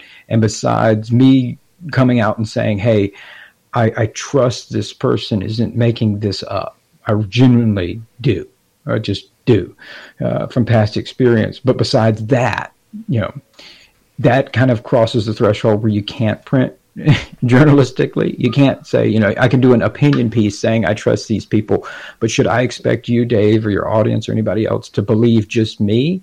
No, because you don't have the same experience with the individuals that I do or with me. And so that's where you, you try to make sure that you, you have, if all you've got is testimony, you have multiple testimonies that corroborate, or you've got physical evidence to back it up. But I would say that that was one of the surprising things for me. Uh, it's not to down anybody else who's mentioned similar things as Skinwalker. All right. Tim McMillan from the debrief.org, one of the top journalists covering this subject on the UAP subject from a very political point of view. It is the 2021 year in review on UFOs. The year of the UFO, I will call this. It has been incredible.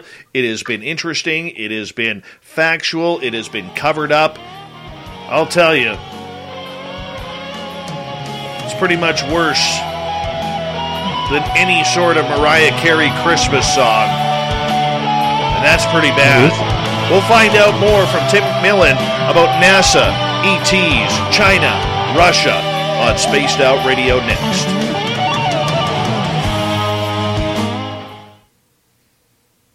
That was a fast mm-hmm. half hour, man. Holy cow. Yeah, man. It's always fun. I, I I enjoy your your shows. One of the the few that's good because they bring out. I get to bring out stuff that uh, I haven't been able to write down, and I feel like I break lots of stuff on your show. Keep going, man. I don't mind. Since we talked about breaking news. Yeah, no kidding. No kidding. Let's get to this question here uh, from G West.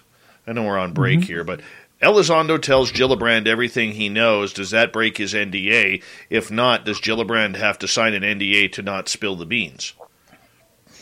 Yeah, um, you know, all of the senators uh, that are on those different committees, so like the Intelligence Committee, the Armed Services Committee in this case, uh, they're all cleared. They all have top secret SCI clearances, and in fact, they, um, you know, it narrows down to a scope of what they call the Gang of Eight, where you have the, the committee leaders uh, who possess the highest clearances in the U.S. government. So even though they're lawmakers and they got a, they were elected, even to be on those committees, they have to pass extreme background checks, very similar to what you would if you worked on that stuff.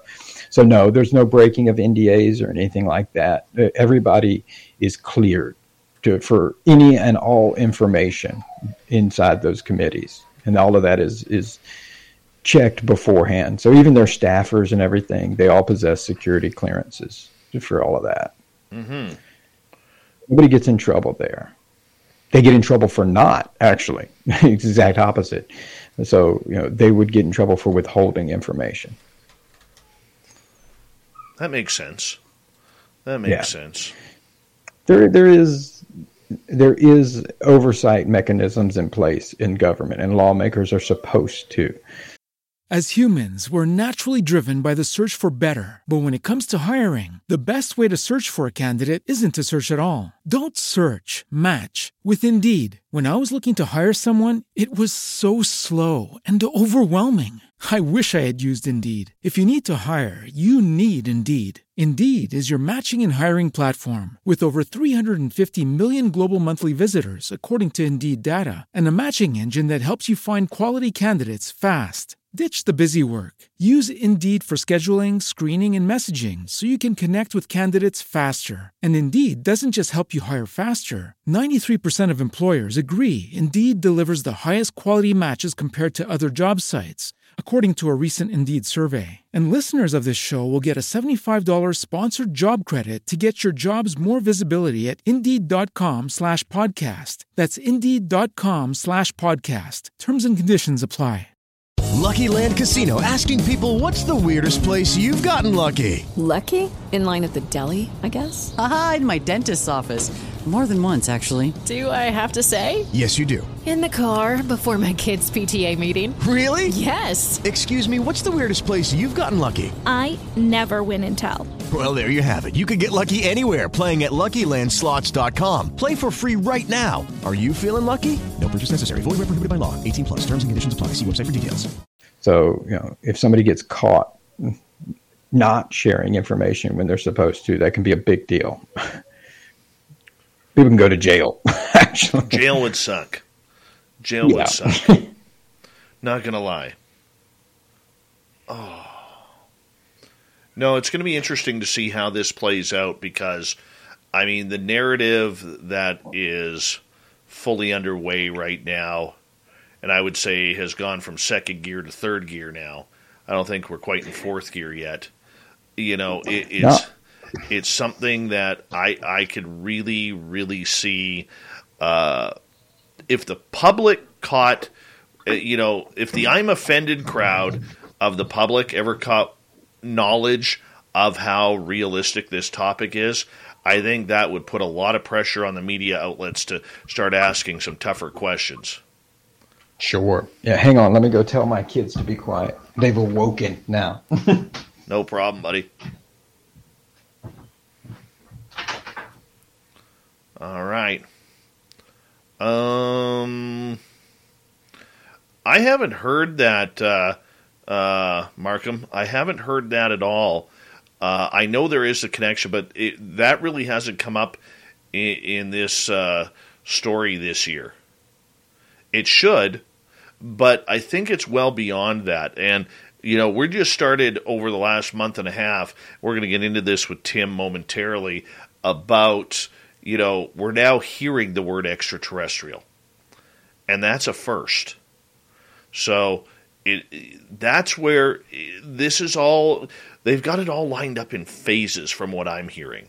They've got it all lined up in phases. Like phase 1 was UAP, but they're not alien. Phase 2 uh, but they could be Russian and China. Phase 2 was it's not Russia China, it's something else. We don't know what it is. Now we're heading into phase three, where we've seen the Pentagon and we've seen NASA all of a sudden use the word extraterrestrial. Well, holy shit! Here, here we go. So this is it's they're doing it all in a very slow phase, and that's the narrative we have been uh, talking about over the last number of months here. So when is that next phase going to begin? We have no idea. No idea.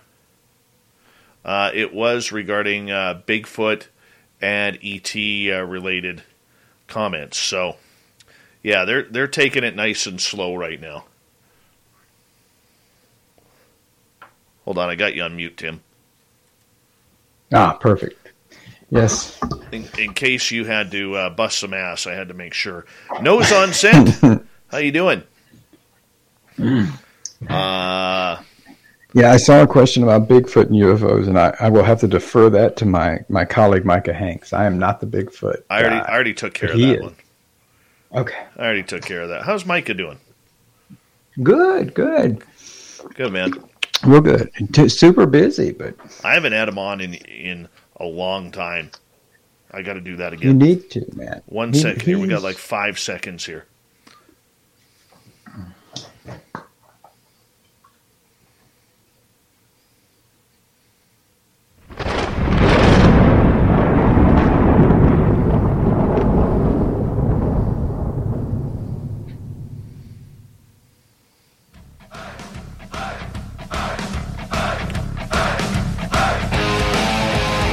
We pass the halfway point of Spaced Out Radio tonight. My name is Dave Scott. Thank you so much for taking the time to join us. We really do appreciate earning your listening ears. Want to remind you that if you missed portions of this show or others, you can check out our archives for free at youtube.com forward slash spaced out radio. Do me the favor, hit that subscribe button. Our website is spacedoutradio.com. We have a plethora of features for you. Rock out to Bumblefoot, read Shirky Poo's Newswire, check out our swag as well. Follow us on Twitter at Spaced Out Radio, Instagram at Spaced Out Radio Show, and now on TikTok at Spaced Out Radio. We continue on tonight, the UFO Year in Review. Tim McMillan is here from the debrief.org, one of the top journalists covering this subject on a worldly basis. And we are into your questions. I've got a bunch of questions. And in 2021, Tim, we really saw a real change of events. All of a sudden, about summertime, we saw both Chris Mellon and Luis Elizondo specifically stop using the words Russia and China. At first, it was all about we don't know if this is a foreign adversary, we don't know if it's Russia or China, and they really started to focus on the fact that this technology with the Tic Tacs or whatever it was being seen on these videos was not of human origin. That was a big shift that I think a lot of people really missed out on, Tim. Sure, yeah, I, I agree with you, and, I think um, so. I think they have to walk a narrow line there because obviously, you know, especially with a lot of work they had been doing on the Hill and talking to lawmakers and everything, um, you know, not everybody's going to be as receptive to this idea of it uh, being something uh, non-human, something really exotic here, and so you you, you walk this line of. Um, you know, well, it could be Russian or Chinese, uh, which at the same time, I think until you know exactly what it is or you can say exactly what it is, I think that that's the appropriate stance too. You, you don't want to ever let hubris take over and you go, no, no, it can't be. That's that's that's how you, bad things happen. Uh, but definitely, there, there was a. Uh, I think even uh, Christopher Mellon, for the first time, came out and said that his personal opinion is this was extraterrestrial. Yeah, that was first first time that I'm aware of that he'd said it kind of publicly. Uh, but I think they're just following, you know, good abductive logic here, and uh, we do have some understanding and grasp over the technology advancements in somewhere like Russia or China. Um, it's no, not to bash Russia in particular, but I've always been the one to say that I think we we throw Russia in the mix uh, out of kindness. But the, if you really looked at the technologies and, frankly, just the resources that they have in their military industry, uh, I, I would say Russia is really not in the mix here. You know, their their advancements in aerospace is, is not is not. Well, I would not think be remotely capable of producing anything like what we've seen, and so it falls down to China. Uh, but I think they're just following the abductive logic that you don't see any evidence of these types of significant aerospace advancements coming out of China, even. And, and frankly, from a geopolitical standpoint, China has only become a real major military world player in the last couple of years, you know, last five, ten years uh, since President Xi took over. So this idea that they could have made these types of just just remarkable advancements in such a short amount of time, uh, you know, if you're just following uh, all the known information, it, it becomes more unlikely and more implausible. And I think most importantly, the behaviors that they're being observed, it's just not consistent from from a military or intelligence standpoint. It's not consistent with how uh, most surveillance, reconnaissance, or intelligence platforms are utilized. You, know, you don't want to be seen, but these things uh, oftentimes appear to either want to be seen or they're not hiding to an extent. One other thing that we saw this year that I thought was very profound that once again the mainstream media, you know, swung and missed at was the fact that we all of a sudden heard the word extraterrestrial come out. The first few years of this subject, Tim, we we were told point blank that we had the reason why the whole UAP came out was because UFOs was associated with extraterrestrials, aliens, whatever you want to call them. Okay? Mm-hmm. And that's why they changed it to UAP. But now we're hearing the word extraterrestrial with UAP. Thank you to the Pentagon and thank you to Bill Nelson, the head of NASA. I mean, this was a major, major story that really got overlooked. It may seem small, but the words are extremely profound. Sure, and and again, I think it's uh, people like Bill Nelson or others that are just uh, have the courage, or, or, frankly, the the they just don't give a shit uh, enough not to say what, what kind of the abductive logic here is that if you can't place any uh, any type of known technologies that would comport with a number of, of things that, that have been observed and, and data that's been captured. And again, I stress that uh, there's no one single technology breakthrough that could account for a lot of these sightings. It would have to be multiple technology advancements where we're not even at one. You'd have to have multiple. And so suddenly, if you if you're having that and you're having evidence of that, you have to start kind of questioning well what is this if we don't have any known technology that can uh, comport to this you know anywhere across the world. And in fact you know our best technical analysts and intelligence experts can't even tell you how this could be replicated. You you know the next step is well what are we talking about here? You know where where are we talking about it? And so uh, I've always said I think since the the ODNI report came out uh, that listed the the 144 different uh, sightings that are still listed as unknowns, or, or, one I believe was was identified, the rest are unknown.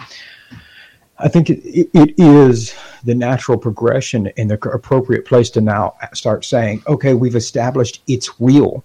Um, what is it? And so asking what is it is is the appropriate thing to say.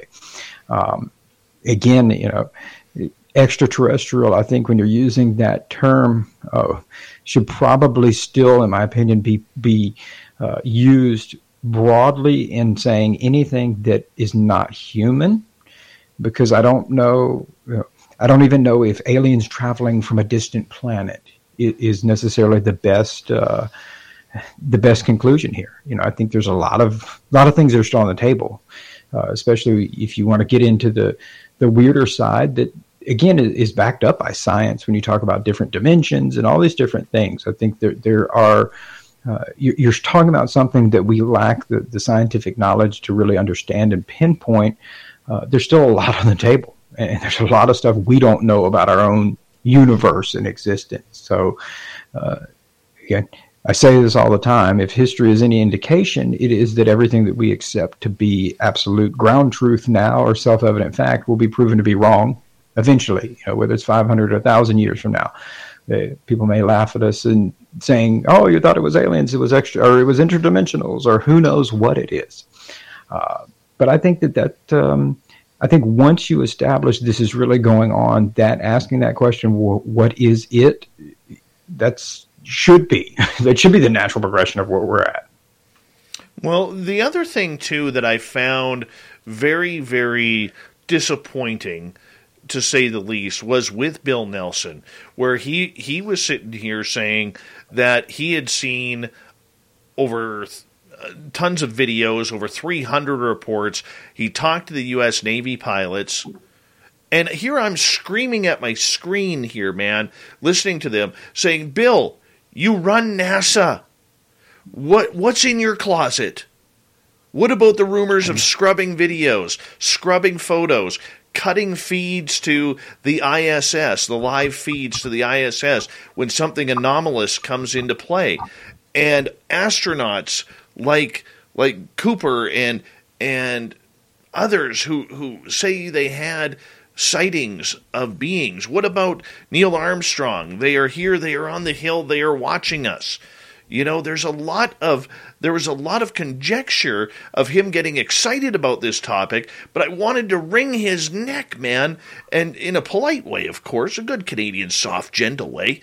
Okay, to say, dude, check your own closet before you come speaking out about this. You're supposed to be the space guy. Sure, and I think it goes back to the question you asked me earlier about are is, is certain individuals in the government being naive, or are they, you know, overtly lying or, or covering something up? And, and one thing that's important to remember, especially when you talk about heads of different agencies, like like Bill Nelson, who's the head of NASA, is that your senior executive, your principal executives, whether it's the Secretary of Defense, whether it's the head of NASA or whatever, uh, they're only in office, eight years maximum in most cases because whenever you have a presidential changeover, you know you get a whole new set of principal executives that the new president brings in.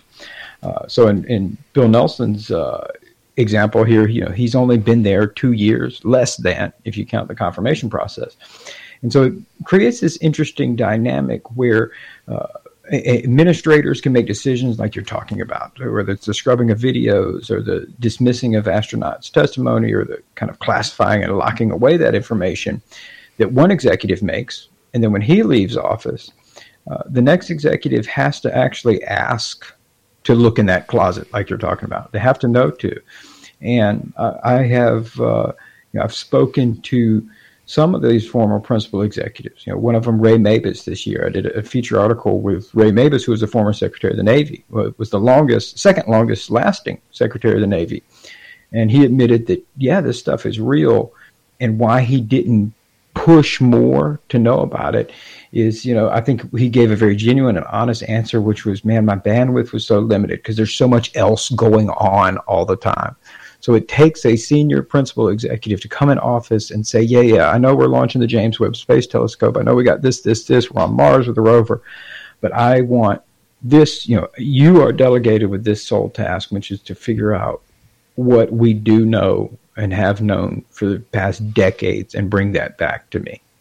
So it takes that action. And unfortunately, a lot of times, because of all the other things that are going on, uh, I think a lot of executives don't do that. Now, with everything that we've seen now, uh, with the legislations being passed and the facts being talked about, I think that has changed. I think some of those new principal executives are, are now having to ask those questions.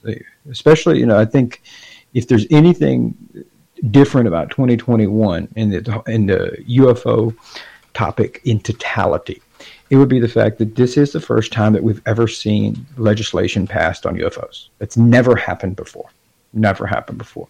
You know, the the establishment of AAWSAP was not legislation; that was appropriated funding. So now you actually, for the first time in U.S. history, you have agencies, defense officials who have to answer to lawmakers. And they've put that on the record as the will of Congress.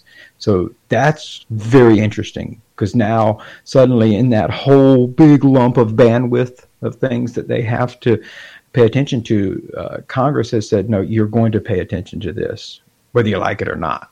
So it'll be interesting to see what comes out of that. it, it is going to be interesting. let's just quickly get to G West question here. Tim, about a year ago, you mentioned in a tweet that you had a dark horse for a country that might come into the public eye about UAP. Did they? Mm-hmm. Yeah, that was the. I was uh, referring to the San Marino initiative that that came out. Uh, we reported on back in late summer, early fall, uh, where San Marino is trying to push the topic to the UN. So I knew about that about a year earlier when the, the, the, planners of that were in the early stages of getting it ready to go before the General Assembly, before they met uh, in the fall of 2021. I don't have any updates on that. I, I, need to, to check with Paolo, who's the primary organizer of that project, Project Titan. Um, but that was the country I was referring to. I knew that they were going to present it to San Marino. I knew that they were going to try to get San Marino to put forth uh, a UN initiative to make it an international topic. Uh, something that we really haven't seen, uh, not just in the UN perspective, but but frankly the international community in general. It's been a really U.S. led topic these last years. It is significant of things as we've seen, which uh, is unfortunate, but uh, at the same time, I think as we see in the United States, this can topic continue to grow uh, and continue to be discussed by lawmakers. That will expand outwards as well. I, I mentioned that after they passed the NDAA, a uh, uh, a reporter, a, a ser- very serious defense reporter, a good defense reporter out of Finland, who I know. Uh, I was amazed that I think within 30 minutes of them passing the NDAA, he already had a really good article out uh, in Finnish. So going to their local population about the UFO pr- provision. And so I think that's only going to expand. And suddenly, the, the, natural course of evolution then is to start people in other countries asking their own governments, well, what, you know, what, what's going on? Is this happening here too? Are you, you know, a part of this? Are we are we having some kind of alliance with the United States? You know, we have alliances for defense and everything else. Why wouldn't we? Well, I mean, can it be a country as small as San Marino? Would that even make a, a marker on the field? Well, I think you know the idea was that they bring it into the UN. So even a country as small as San Marino, as long as they are able to uh, pass a UN resolution you know, get the UN involved in it. The the hard part is putting it in front of the UN. That's the hard part. So it's uh, you know, all these other larger countries are, are, jockeying for all these other things that they want to feel important and they want to bring into the international stage. So I think a, a lot of it uh, it boils down to it can it can absolutely be. I think a country like San Marino is probably ideal because you know I remember when I wrote that article, a lot of people were like San Marino, where the heck is that? You know, I even made the mistake of saying uh, a city in Italy. No, no, no, it's a country, not a city. Um, oops, sorry. Um, so a country that uh, you know. It, you know, doesn't have to worry about all of the other geopolitical issues that they put ahead of other things when it comes to UN resolutions, whether it's you know stuff going on with uh, cyber hacking or technology issues, all these other things that they consider more pressing for their own larger nations and economic issues. Somewhere like San Marino is kind of ideal, I think, to bring this forth. Now, once it's put in front of the UN, then it becomes something that the entire full body of the United Nations, which is just about every country in the world, uh, participates in and has to take seriously. If, and so you know, I think uh, I think San Marino at, in the long term, I think probably is somebody ideally. I think it'd be much harder to get the U.S., the U.K., Canada, any any of those countries to at least present that initial resolution. All right, let's move on here with another quick question. We got about six minutes to go before we hit the top of the hour. Third phase is asking Tim, do you think we have craft recovered from UFO crashes and we finally will figure out how to operate it after 74 years? I don't know. I, I know nobody likes that answer. I don't know. I would say there's significant smoke around that topic of the Roswell crash or even other crashes, but obviously Roswell being the primary one, uh, where there's as humans, we're naturally driven by the search for better. But when it comes to hiring, the best way to search for a candidate isn't to search at all. Don't search, match with Indeed. When I was looking to hire someone, it was so slow and overwhelming. I wish I had used Indeed. If you need to hire, you need Indeed. Indeed is your matching and hiring platform with over 350 million global monthly visitors, according to Indeed data, and a matching engine that helps you find quality candidates fast. Ditch the busy work. Use Indeed for scheduling, screening, and messaging so you can connect with candidates faster. And Indeed doesn't just help you hire faster. 93% of employers agree Indeed delivers the highest quality matches compared to other job sites, according to a recent Indeed survey. And listeners of this show will get a $75 sponsored job credit to get your jobs more visibility at Indeed.com slash podcast. That's Indeed.com slash podcast. Terms and conditions apply. It is Ryan here, and I have a question for you. What do you do when you win? Like, are you a fist pumper? A woohooer, a hand clapper, a high fiver. I kind of like the high five, but if you want to hone in on those winning moves, check out Chumba Casino. At ChumbaCasino.com, choose from hundreds of social casino style games for your chance to redeem serious cash prizes. There are new game releases weekly, plus free daily bonuses. So don't wait. Start having the most fun ever at ChumbaCasino.com. No purchase necessary. VGW. Void were prohibited by law. See terms and conditions. 18 plus. significant sno- smoke. I have never personally seen the fire behind it, but there is uh, definitely uh, billowing smoke that's not going out that, that would suggest to me that it's not something that has ever been dismissed. I think um, when I watched uh, the Phenomena documentary um, just recently, it was released this year, and they had the original uh, audio recordings from, and gosh, it's early here and his name is escaping me, but the first uh, Army Air Force intelligence officer who was there on the scene. And he's recounting uh, the crash site and things that were there. Uh, for somebody like me who, who's coming into the topic maybe on the latter end and hasn't put in as much time as a lot of other people, especially with something like the, the crashes in Roswell, to hear him saying that, I'm thinking, wait, whoa, that's a big freak. I mean, this is a guy who was there, and uh, I am a, uh, even though I don't write about it nearly as much, a little bit, but but I am a significant uh, World War II historian, and so I do know what these the, the members of those intelligence services were accustomed to and what they did during the war and that type of stuff. And so the fact that you've got an intelligence officer who should be very well versed in different things to be saying you know what they saw and that they saw these different materials uh, and, and, even you know biological entities. I'm looking at that going what the like maybe it's a I, i'm sure a lot of people who have researched this much more than me are probably like gosh tim you're so you're so naive and dumb. Maybe that's why i give the the idea of naive lawmakers credence because when i heard that uh, and i'm thinking wow I mean, this is a guy who's there. you know, I mean, he was there. You know, how could you possibly, uh, 60 years later, say, oh, it was just a weather balloon and, and not address the person who was there, what they saw? And so uh, that goes into that. Uh, I would say that's uh, more than billowing smoke, maybe uh, you can see some some embers floating in the air and a little glow of fire there. That's more than just smoke. And so I don't know. I don't know.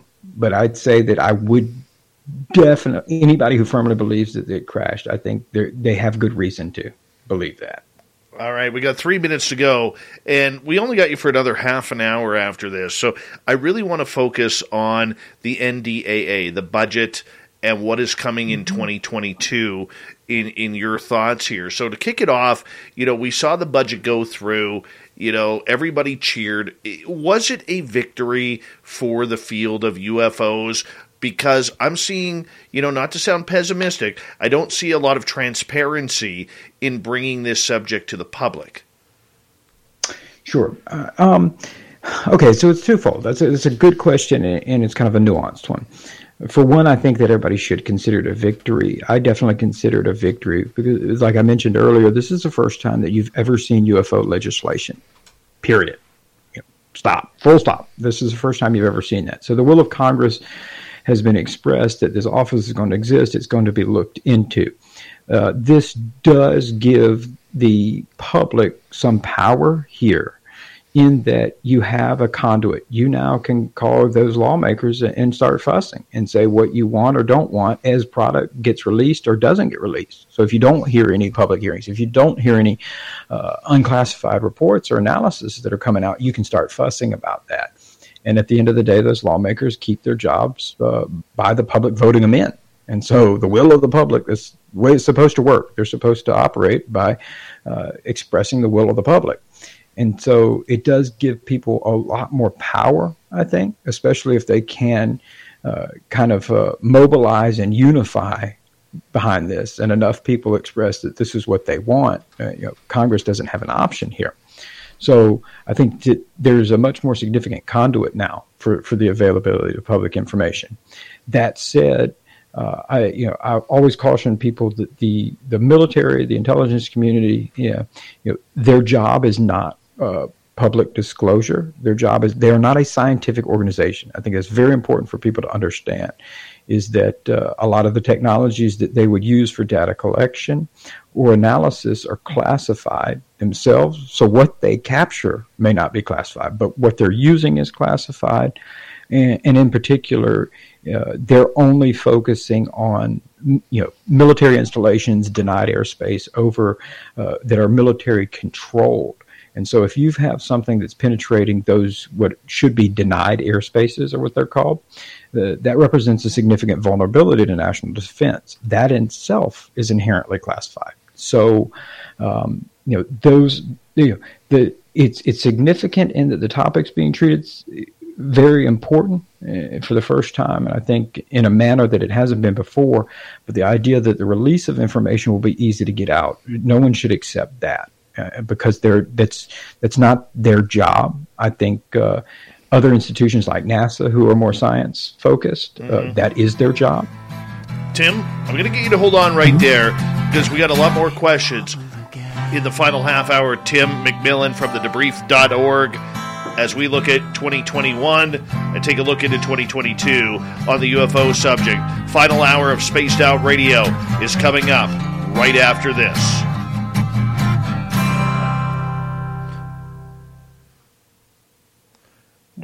Big shout out to Thin Lizzie Borden, one of our booking agents and one of our TikTokers. Actually, she is our TikToker. Happy birthday, Lizzie. Much love from me and the Spaced Out Radio family to you, and really appreciate uh, everything that you do. And I hope you have the best day ever in your new hoodie. Yes, in the new hoodie. Tim, I'm just going to take a quick bathroom break. I'm just going to put you on mute. I'll be right back, okay?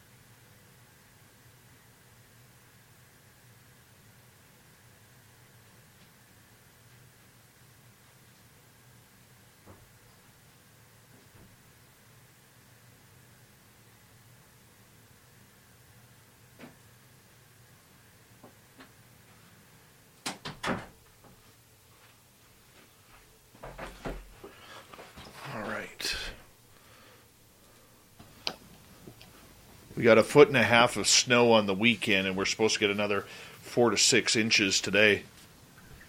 We haven't gotten any here and so far. I mean, a little flurry. Oh, dude, it's been crazy here. And then this, this you're on Celsius there, aren't you? Oh yeah, so, yeah, yeah. Supposed to get to like minus thirty here this weekend. Jesus, That's Jesus. friggin' cold. It's not even Yeah, fun. yeah. That's not fun. Mm-mm, mm-mm. No. but I do. I I do like it when it gets a, a, decent snow the kids get to play in. It's usually usually, usually once or twice here, and then you just have snow, just just flurries. Yeah, no I- kidding. No kidding. Manuel, hey, welcome back, buddy. Uh, no, we haven't discussed that yet. Uh, don't know if we'll have time to get into Edwards Air Force Base and Lockheed Martin. Uh, Black Dragon, Semper Fi to you, my veteran friend. How are you? Uh, Markham, no, I have not been back to Provincetown since we were there. I would love to go back there. It's gorgeous. Too many great white sharks, though. Uh, Dude, did you hear, Markham, that that was a place where uh, that guy got swallowed by a, a humpback whale and then spit out, the lobster fisherman? What? Yeah, earlier this year in Provincetown, uh, Massachusetts, um, a guy was uh, diving for lobsters, and he accidentally got scooped up by a by uh, a feeding uh, gray whale or, or humpback whale, and he was in the mouth for like thirty seconds, forty seconds, and then the whale took him, uh, spit him out. Jesus, it's, like a real biblical. This is like a biblical story. Yeah, this is like Jonah. The guy thought it, the guy thought he was gone for. Uh, big thank I you. would too. Big thank you to G West, Naive Essence, uh, Third Phase, Mennonite Abe, uh, Walker, Flash Forward, and Thomas for the great super chats. We really do appreciate it. And uh, let's make this happen. A good third hour. At the bottom of the hour, we're going to join the shift and go right across Canada to talk some UFOs as well. Here we go, everyone.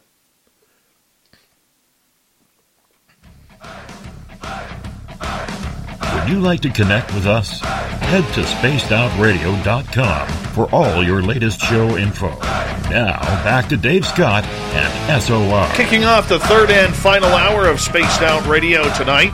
My name is Dave Scott. How are you doing out there? I hope you're enjoying the woo tonight as we say hello to everyone listening in on our terrestrial affiliates around North America and digitally on TalkStream Live, Revolution Radio, and KPNL. All of our archives are free. Go to youtube.com forward slash spaced out radio. Just do old Davey the favor, hit that subscribe button. The Desert Clam has set the password for tonight in the SOR Space Travelers Club. What do you got for us, Clam? Gerdoying. Gerdoying is your password.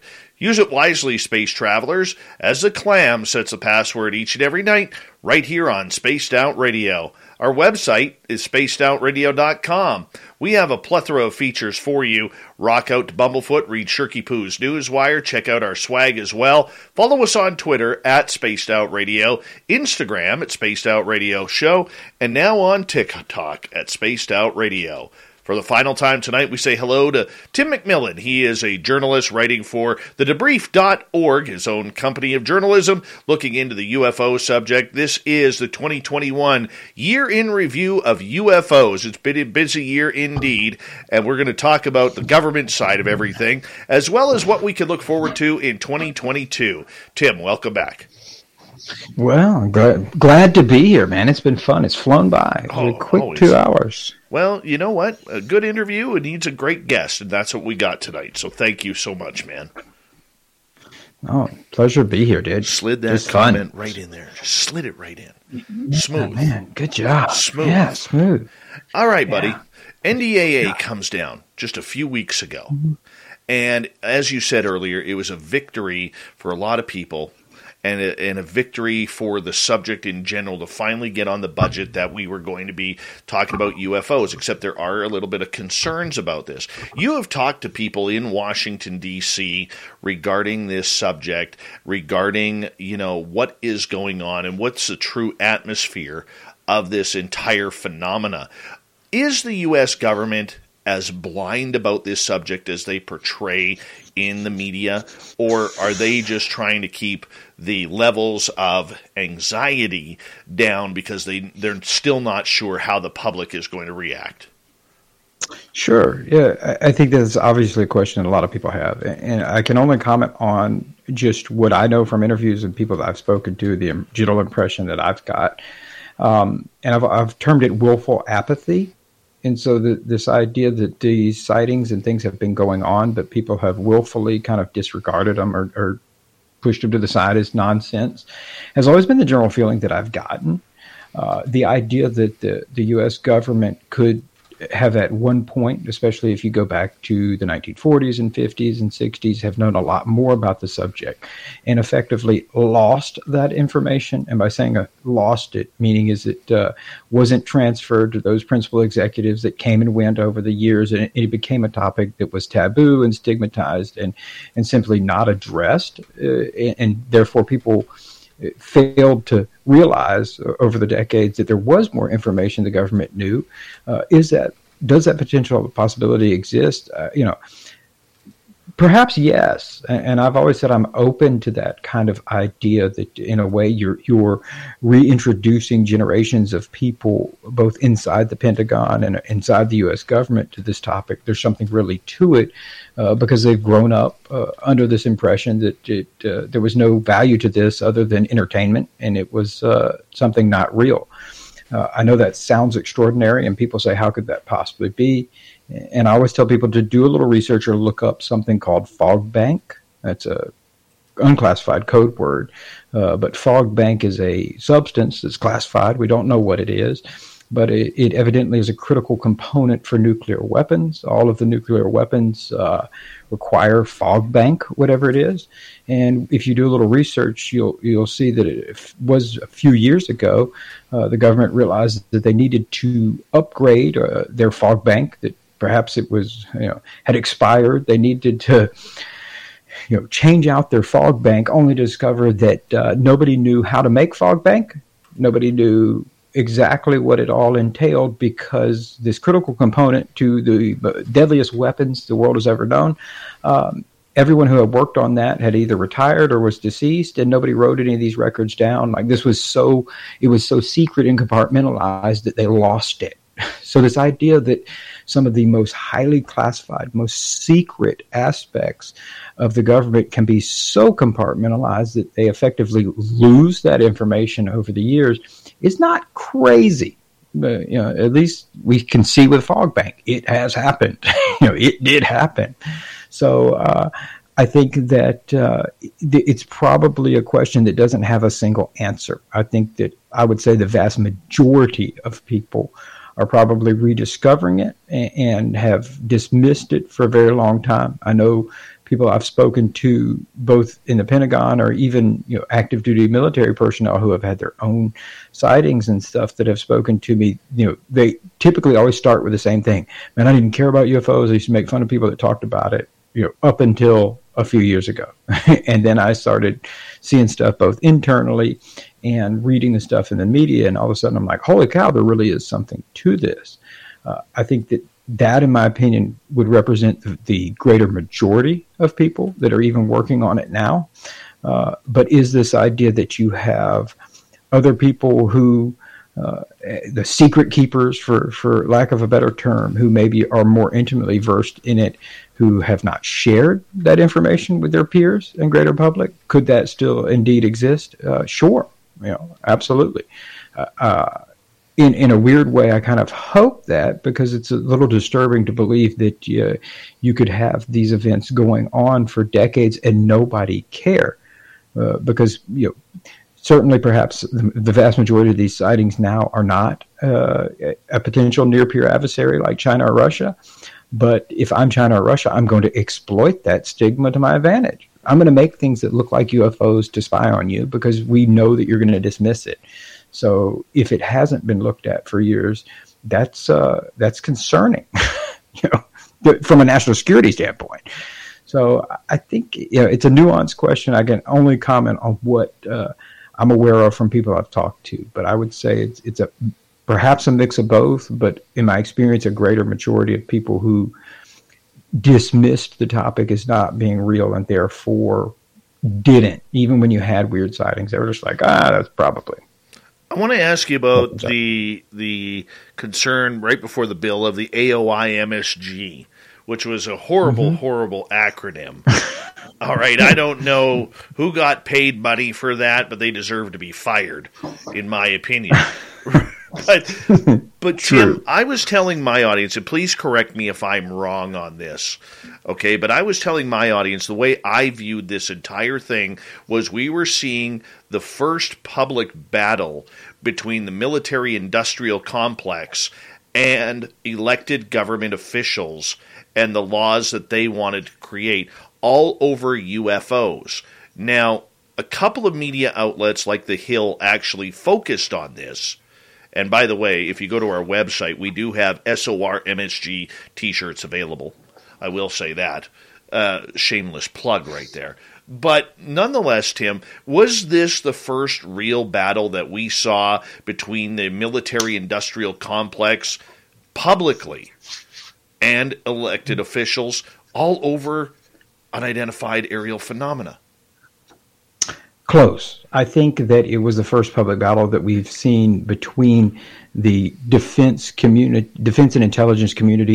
As humans, we're naturally driven by the search for better. But when it comes to hiring, the best way to search for a candidate isn't to search at all. Don't search, match with Indeed. When I was looking to hire someone, it was so slow and overwhelming. I wish I had used Indeed. If you need to hire, you need Indeed. Indeed is your matching and hiring platform with over 350 million global monthly visitors, according to Indeed data, and a matching engine that helps you find quality candidates fast. Ditch the busy work. Use Indeed for scheduling, screening, and messaging so you can connect with candidates faster. And Indeed doesn't just help you hire faster. 93% of employers agree Indeed delivers the highest quality matches compared to other job sites according to a recent Indeed survey. And listeners of this show will get a $75 sponsored job credit to get your jobs more visibility at Indeed.com slash podcast. That's Indeed.com slash podcast. Terms and conditions apply. Hello, it is Ryan, and we could all use an extra bright spot in our day, couldn't we? Just to make up for things like sitting in traffic, doing the dishes, counting your steps, you know, all the mundane stuff. That is why I'm such a big fan of Chumba Casino. Chumba Casino has all your favorite social casino style games that you can play for free anytime, anywhere with daily bonuses. That should brighten your day a little.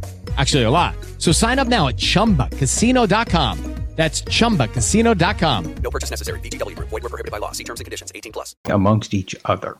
And uh, I, I, wrote uh, I wrote something that wasn't for the debrief. Uh, in fact, it was the first UFO related thing I've ever written for the Washington Examiner. Usually, I cover the topics that our, our debrief re- readers wouldn't be interested in, like geopolitics and you know, what's Russia doing, what's uh, what's going on in the world of war.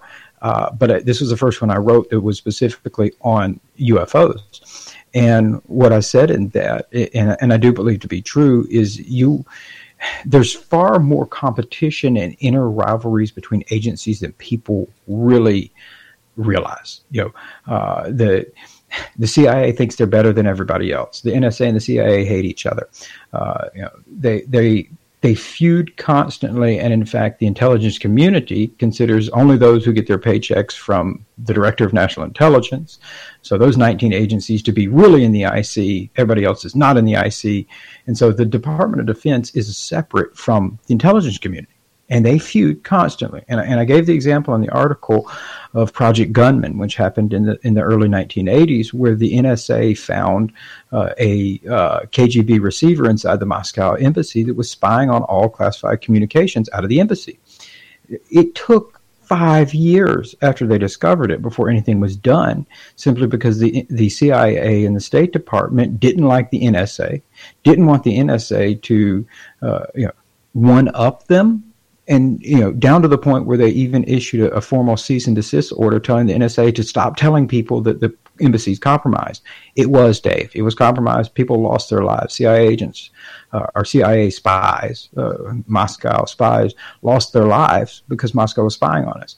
And the paramount concern here was not that. It was who's better than who, and you're not going to one up B. And so I think when we saw this, uh, you know, like you said, horrific acronym office came out, timing was not coincidental. I think this is suddenly you're seeing the interagency rivalries where they realize, okay, the lawmakers are going to make this a thing. Well, now who's going to control the UAP topic? Who's going to take control and ownership of it? Who's going to be the one who investigates it? Who has jurisdiction over it? And so I think that was the Department of Defense, uh, particularly the Undersecretary for Intelligence office, kind of trying to get ahead of it and say, oh, we've already got an office. So uh, clearly we should be the ones in charge of this. And uh, that would mean it would exclude the Office Director of National Intelligence. So all the intelligence community components would have to either cooperate if they wanted to, but the people who would be in control was the DoD. The actual bill that was ultimately passed is kind of interesting in that if you really parse through the legal language, it, it left the door open, and, and, I have all reason to believe that this is going to happen, if not, if it hasn't already happened, where you're going to have two parallel UAP offices, whether people realize or not. Two offices got started one inside the Department of Defense, one inside the Director of National Intelligence.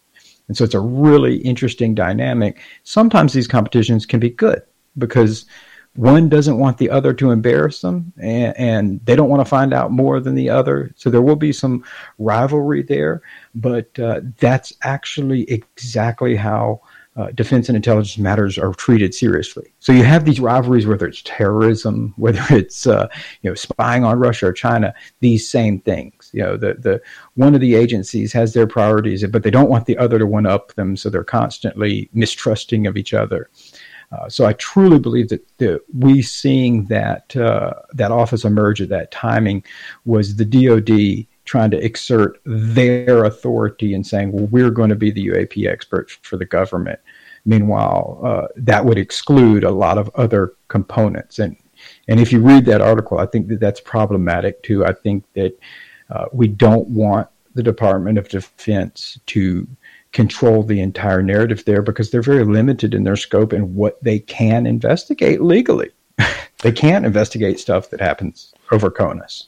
Was that the military industrial complex's shot at trying to keep the UFO Pandora's box closed? I, I honestly don't know. I would say I, I, would say, in my opinion, it was their shot at wanting to be, uh, specifically the Department of Defense, wanting to control the UAP narrative. I'll say that that, that right. they wanted to be the ones that ultimately uh, was doing all the work and passing all the reports over. And what that would do is it would preclude any conflicting uh, assessment. So let's say the Department of Defense came out next year and said, We've assessed it and there's nothing to this that would be their word and their word only. But now, uh, the way that language is read now, and when, and the good thing about having parallel competing offices, so you've got the intelligence community competing against the DoD, is if the intelligence community comes out and says, "Oh, that's BS. We don't believe that, and here's why we believe there is something to that," then then that's when uh, the topic doesn't die on the vine. You don't just have one voice inside of it.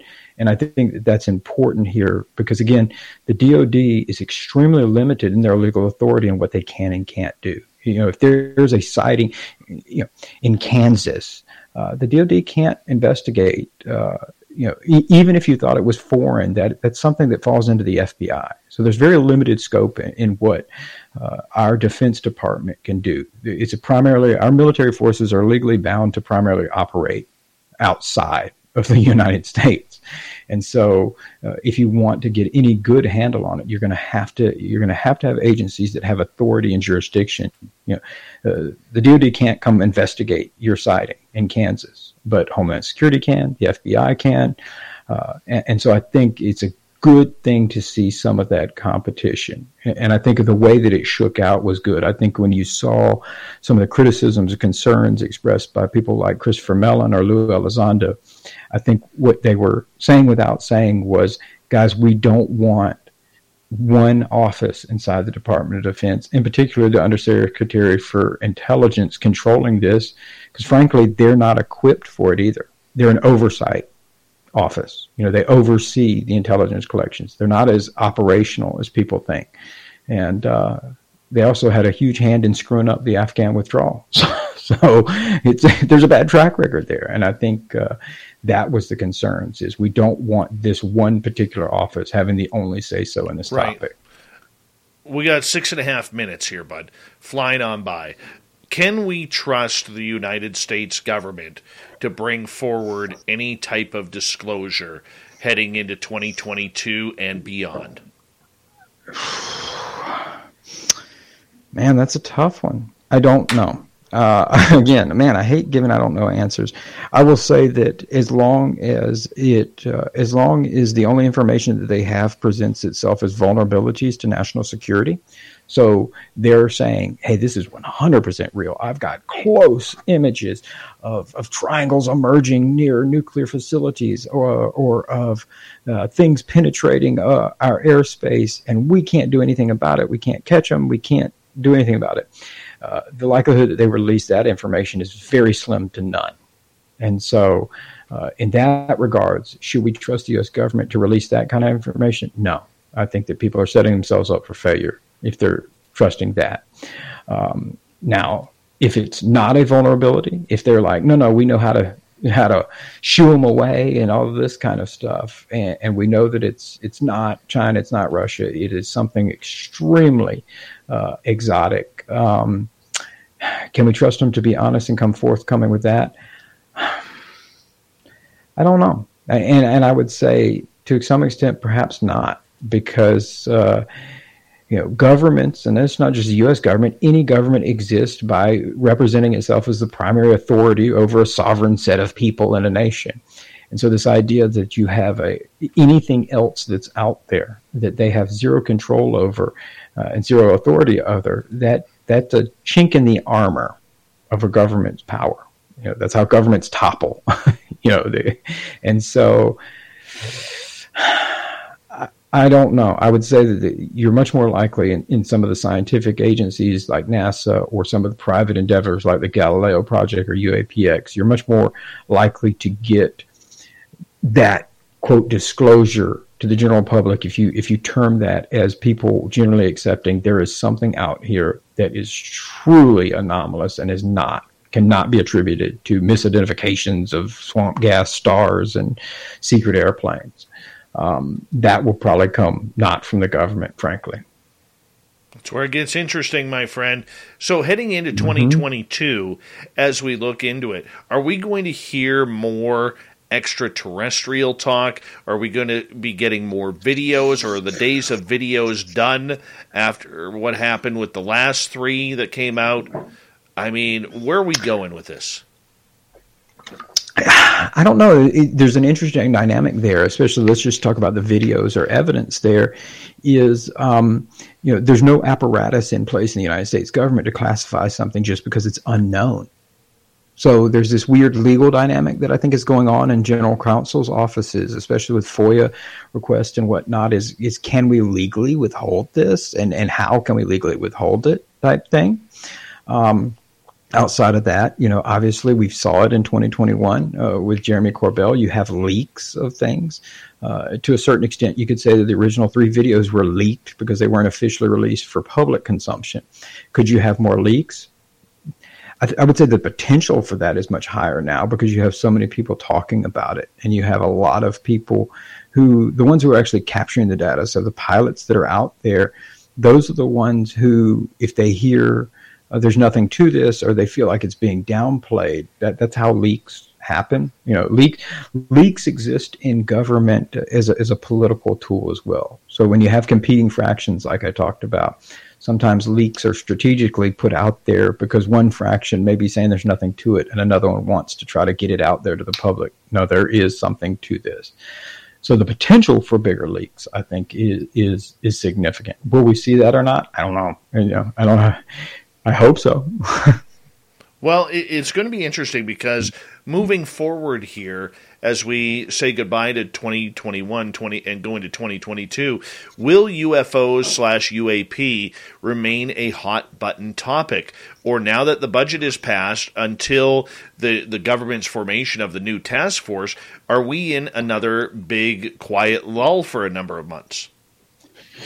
Probably, um, just because the government doesn't move fast again. I think that uh, you'll see, uh, you know, you, if anybody looks at the last couple of years, they always work on a fairly consistent kind of pattern, which is you you get uh, you'll get a lot of information and things kind of rile up in the late spring, early summer, and then in the fall, and those always coincide with when laws are made. So when the new fiscal year budget's being formed and everything, again, this is not something that's just limited to UAP. You see this in politics, you see it in everything else. When somebody feels like this is something that needs to uh, be out there and needs to be legislated, information, uh, the information campaigns to make it important come out. Uh, the government itself works very, very, very slowly. And so it's hard to predict. Would you see anything officially from the government side? I think uh, in regards to that, no, there'll probably be a law. But uh, I, I, said it earlier in the show. If there's anything I've learned, it's that this topic is paranormal, and that uh, everything that I think would happen, it seems to happen completely opposite. So, you know, Christmas Day, the the, the treasure trove of videos could be coming out. you know, just because I said I didn't think it would. And finally, are as we got about forty seconds left, are we going to go back into the whole threat narrative now that the budget is passed, or, or is the threat narrative done? Um, I don't know. I think people place too much emphasis on the threat narrative being a negative thing. I, I see it from the perspective of the Department of Defense or the, or the intelligence community, and that is, if you have something that's unknown and it's operating your airspace, it always has threat potential. I think the potential aspect is what gets left off, and so it's the unknown that's really threatening. And so, for me personally, when I hear the threat narrative, I don't take that as people believe that this is visiting aliens and they're threatening us. It's rather the fact that we don't know what it is or that we're saying it's unknown. That is a potential threat. Uh, and if you have no means of control or whatever, it, it can be aliens. I've said this, it, it can be aliens, but, um, you know, if one can do it, why can't more? Tim McMillan from the debrief.org, a great show. The year of the UFO 2021 coming to a close. Coming up next, we're going to head to Vancouver, hook up with the shift, go right across Canada with Shane Hewitt. Talk some UAP. We'll be back right after this. Great show, buddy. Yeah, man, that was fun. Great show. Yeah. That was a lot of a lot of topics. Give me one second. There's Vancouver right there. Hey guys, just coming out of a break here. Okay, Dave, All right, I'll be on hold. But uh, sorry, let me turn Vancouver down here. Uh, um, excuse me. Yeah, it's been a busy mm-hmm. year, man. Busy friggin' Maybe. year. I wouldn't have expected it to be as busy as it was. So that's why I said it's hard to it's hard to predict what 2022 holds, man. Uh, who knows? Yeah, it's uh, it's very interesting. We literally nailed about 15, 16 key topics tonight, if not more. Dude, it was fun, man. Great, great questions from you. Always great questions from the audience, man. I think it's it's it's fun. This is fun, and uh, yeah, if nothing else, if people get to see, man, I'm I'm I'm on for the ride to an extent as well, man. I wish I knew. you know, I know people think that I know. I hear all the time how I'm part of this somehow, and I'm like, dude, I wish I knew. I'm, I'm as excited as anybody else when something new comes out. oh, tell me about it, man. Tell me about it. And it's, uh, I think it's going to get very interesting indeed with what, what comes up here in 2022. Uh, stay vigilant, my friend. Stay vigilant. I certainly will. It, it's not going away, and, and that's impressive. So I think it will only increase. Whether it's 2022, 2023, who knows? But I think, uh, if nothing else, we're in for a ride. True. Are you are you available in about an hour? Yeah, yeah. Just give me a shout. Just, just, uh, yeah. Text me or give me a call. I should be free, dude. Okay, I'll call you on Signal. Appreciate you, my friend. All right, man. Thank you for a great show. show. I man. appreciate you. Uh, anytime, dude. Take Talk care. to you later. Bye bye. Love Tim McMillan. Love Tim McMillan. Hey, Ambassador, how you doing? Welcome. Hey, GF, GF, GF, GF, GF, GF, GE. How you doing, buddy? Ian McFadden, good morning to you. I know we didn't go into a, a, a deep amount of conversation. There was just so much that happened in 2021, man, that we just couldn't fit it all in there. Uh, we would have been here for an entire week, which maybe would have been a good idea, but uh, I'm I, am i am pretty happy with uh, that show, man. I'm pretty happy with tonight. I think we nailed a lot of interesting topics, and uh, yes, Ross, I know you got aliens, man. Now go get the T-shirt at our store, spacedoutradio.com. Cheap, cheap plug for me there.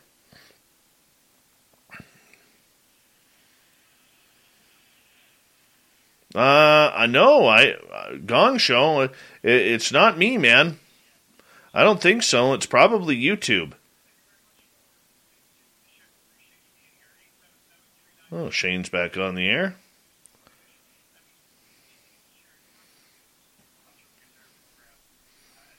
Yeah, that, thank you, advocate for UFO disclosure. Really appreciate that.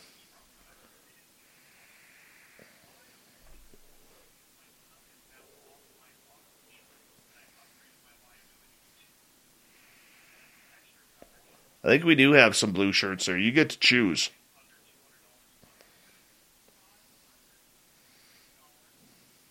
Markham, where are you now? Oh, Pix, I, I'm a Lou fan. Don't kid yourself. I am I am a Lou fan. But in in the day, hey, Tewaz, where you been hiding? I haven't seen you forever. Uh, but Pix, uh, I have uh, um, somebody like Lou, and I've said this to him, and I've said this to Sean Cahill and his other friends. You can't let him off the hook and too many people in the UFO community have let him off the hook with a lot of juicy questions. Uh, Jordan Ashley Pettit, I am great. Outside of being cold, well, I'm warm tonight, but it is cold outside. Otherwise, I'm great. Um, I will explain. Uh, uh, picks. If you stick around after the show, I promise you I'll give you a better answer on that. Okay. So uh, we remind me, ask me that question again after the show, and we'll get to it. I want to say a big thank you to Third Phase, G West times two, Na- Naive Essence, Mennonite Abe, Walker, Thomas, and Flash Forward for the amazing super chats tonight. You guys have been absolutely awesome. And uh, the bluish gray thing ball, that is a big ball of Sodalite right there. And uh, we're 25 seconds, and we're going to be joining the shift in Vancouver and uh, talk some UFOs, UAP and kind of go from there. And uh, let's have some fun. So we're going to come back here in a couple of seconds.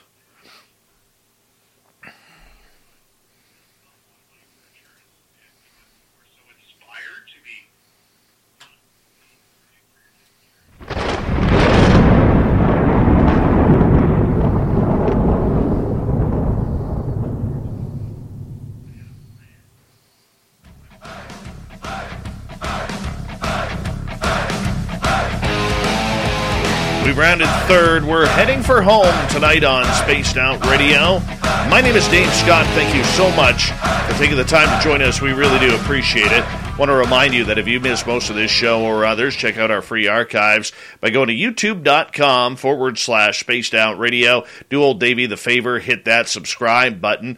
Our website is spacedoutradio.com. We have a plethora of features for you. Rock out to Bumblefoot, read Shirky Poo's Newswire, check out our swag as well. Follow us on social media Twitter at Spaced Out Radio, Instagram at Spaced Out Radio Show, and now on TikTok at Spaced Out Radio. This is the time of the month we love when we join up with Shane Hewitt on the shift on the Corus Radio Network. Go right across Canada to talk some UFOs. Big Bad Shane, how are you? Tune, tune in, Dave. How are you, Shane? Can you hear me? I can. Merry Christmas to you, my friend. Thank you. You too. How's the winter beard coming along? Uh, it's very long. It's very white, and uh, it's possible it only has a week or two left of existence. So I don't know um, because it's uh, you know once I fulfill my my duties on the ELF board, uh, you know I um, am contributing to Santa Claus's work. Then uh, it's time for the beard to go away. So unless I have other things to do with it, like wear plaid and chop down trees. I, I think it's time for it to uh, probably go away. As humans, we're naturally driven by the search for better. But when it comes to hiring, the best way to search for a candidate isn't to search at all. Don't search, match with Indeed. When I was looking to hire someone, it was so slow and overwhelming. I wish I had used Indeed. If you need to hire, you need Indeed. Indeed is your matching and hiring platform with over 350 million global monthly visitors, according to Indeed data, and a matching engine that helps you find quality candidates fast. Ditch the busy work. Use Indeed for scheduling, screening, and messaging so you can connect with candidates faster. And Indeed doesn't just help you hire faster. 93% of employers agree Indeed delivers the highest quality matches compared to other job sites, according to a recent Indeed survey. And listeners of this show will get a $75 sponsored job credit to get your jobs more visibility at Indeed.com slash podcast. That's Indeed.com slash podcast. Terms and conditions apply. It is Ryan here, and I have a question for you. What do you do when you win? Like, are you a fist pumper? A woohooer, a hand clapper, a high fiver. I kind of like the high five, but if you want to hone in on those winning moves, check out Chumba Casino. At ChumbaCasino.com, choose from hundreds of social casino style games for your chance to redeem serious cash prizes. There are new game releases weekly, plus free daily bonuses. So don't wait. Start having the most fun ever at ChumbaCasino.com. No purchase necessary. VGW Group. Void were prohibited by law. See terms and conditions. 18 plus. Um, it's just a little bit sad, I suppose. Too too cold up here to cut down trees now, my friend. Way too cold. Yeah. Dave Scott's in northern BC. Spacedoutradio.com is his website for everybody else. Take us to the space, Dave. I, I want to know what's going on in the world of the UFOs and the UFOs and all things Dave Scott. Where are we going today? My goodness, we're going to start off with a post that I found earlier today out of New York City. How would you like to work for a company that is looking into UFOs? Well, Fun. This company called Enigma Labs out of New York City is a first data media community platform that is establishing a platform about advancing the public's understanding of UAPs, unidentified aerial phenomena, and securely connecting private UAP experts to each other and UAP enthusiasts.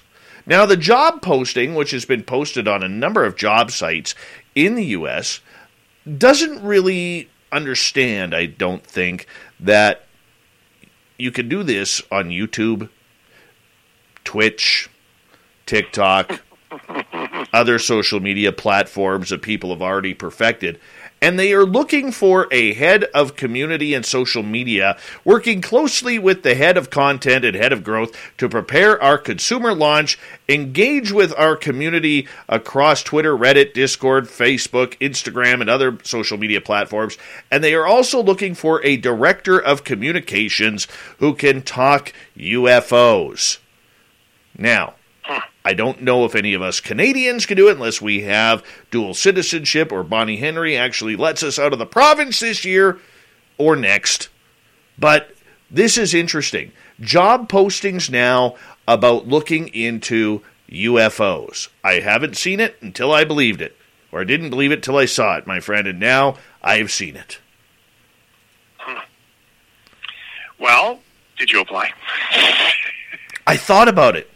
I really did think about it, and I don't know. I think this is maybe one of these startups that really wants to try and get ahead of the game, but maybe doesn't have the understanding of the topic. It's very vague. There's not much on their website regarding. It might even be a hoax. I don't know, but I'm willing. If they'll accept a, a good old uh, white-haired Canadian guy, I may do it. Or if the Canadian government would like to buy me, out of this show so that way I can join the UFO desk somewhere in the back halls of, you know, somewhere in Ottawa. Who knows? I might be available for that too. That's fantastic. Well, I think you should be go for. It. I mean, I, I guess you don't really know if it's going to if it's a hoax or not. I mean, it seems way too silly, almost convenient, for it to be a thing. But still, what if it is? I mean, that's probably a good sign, isn't it? That they're trying to go mainstream on a on a job like that. Well, I think it is, but I mean, the question is, who isn't already covering it? The government isn't giving up much information in the United States. All right. Nobody uh, or anybody who is covering this topic already has social media platforms, some as small as a couple hundred, some as big as a few hundred thousand to a couple million. So I don't know how a startup company is all of a sudden going to try and figure out how to capitalize on the UAP vision of social media when it's already quite healthy and established. Well, that, that part doesn't make sense. Uh, a little late to the game, maybe that might be a nice way to say it. A lot late. Like four years late to the game. Yeah.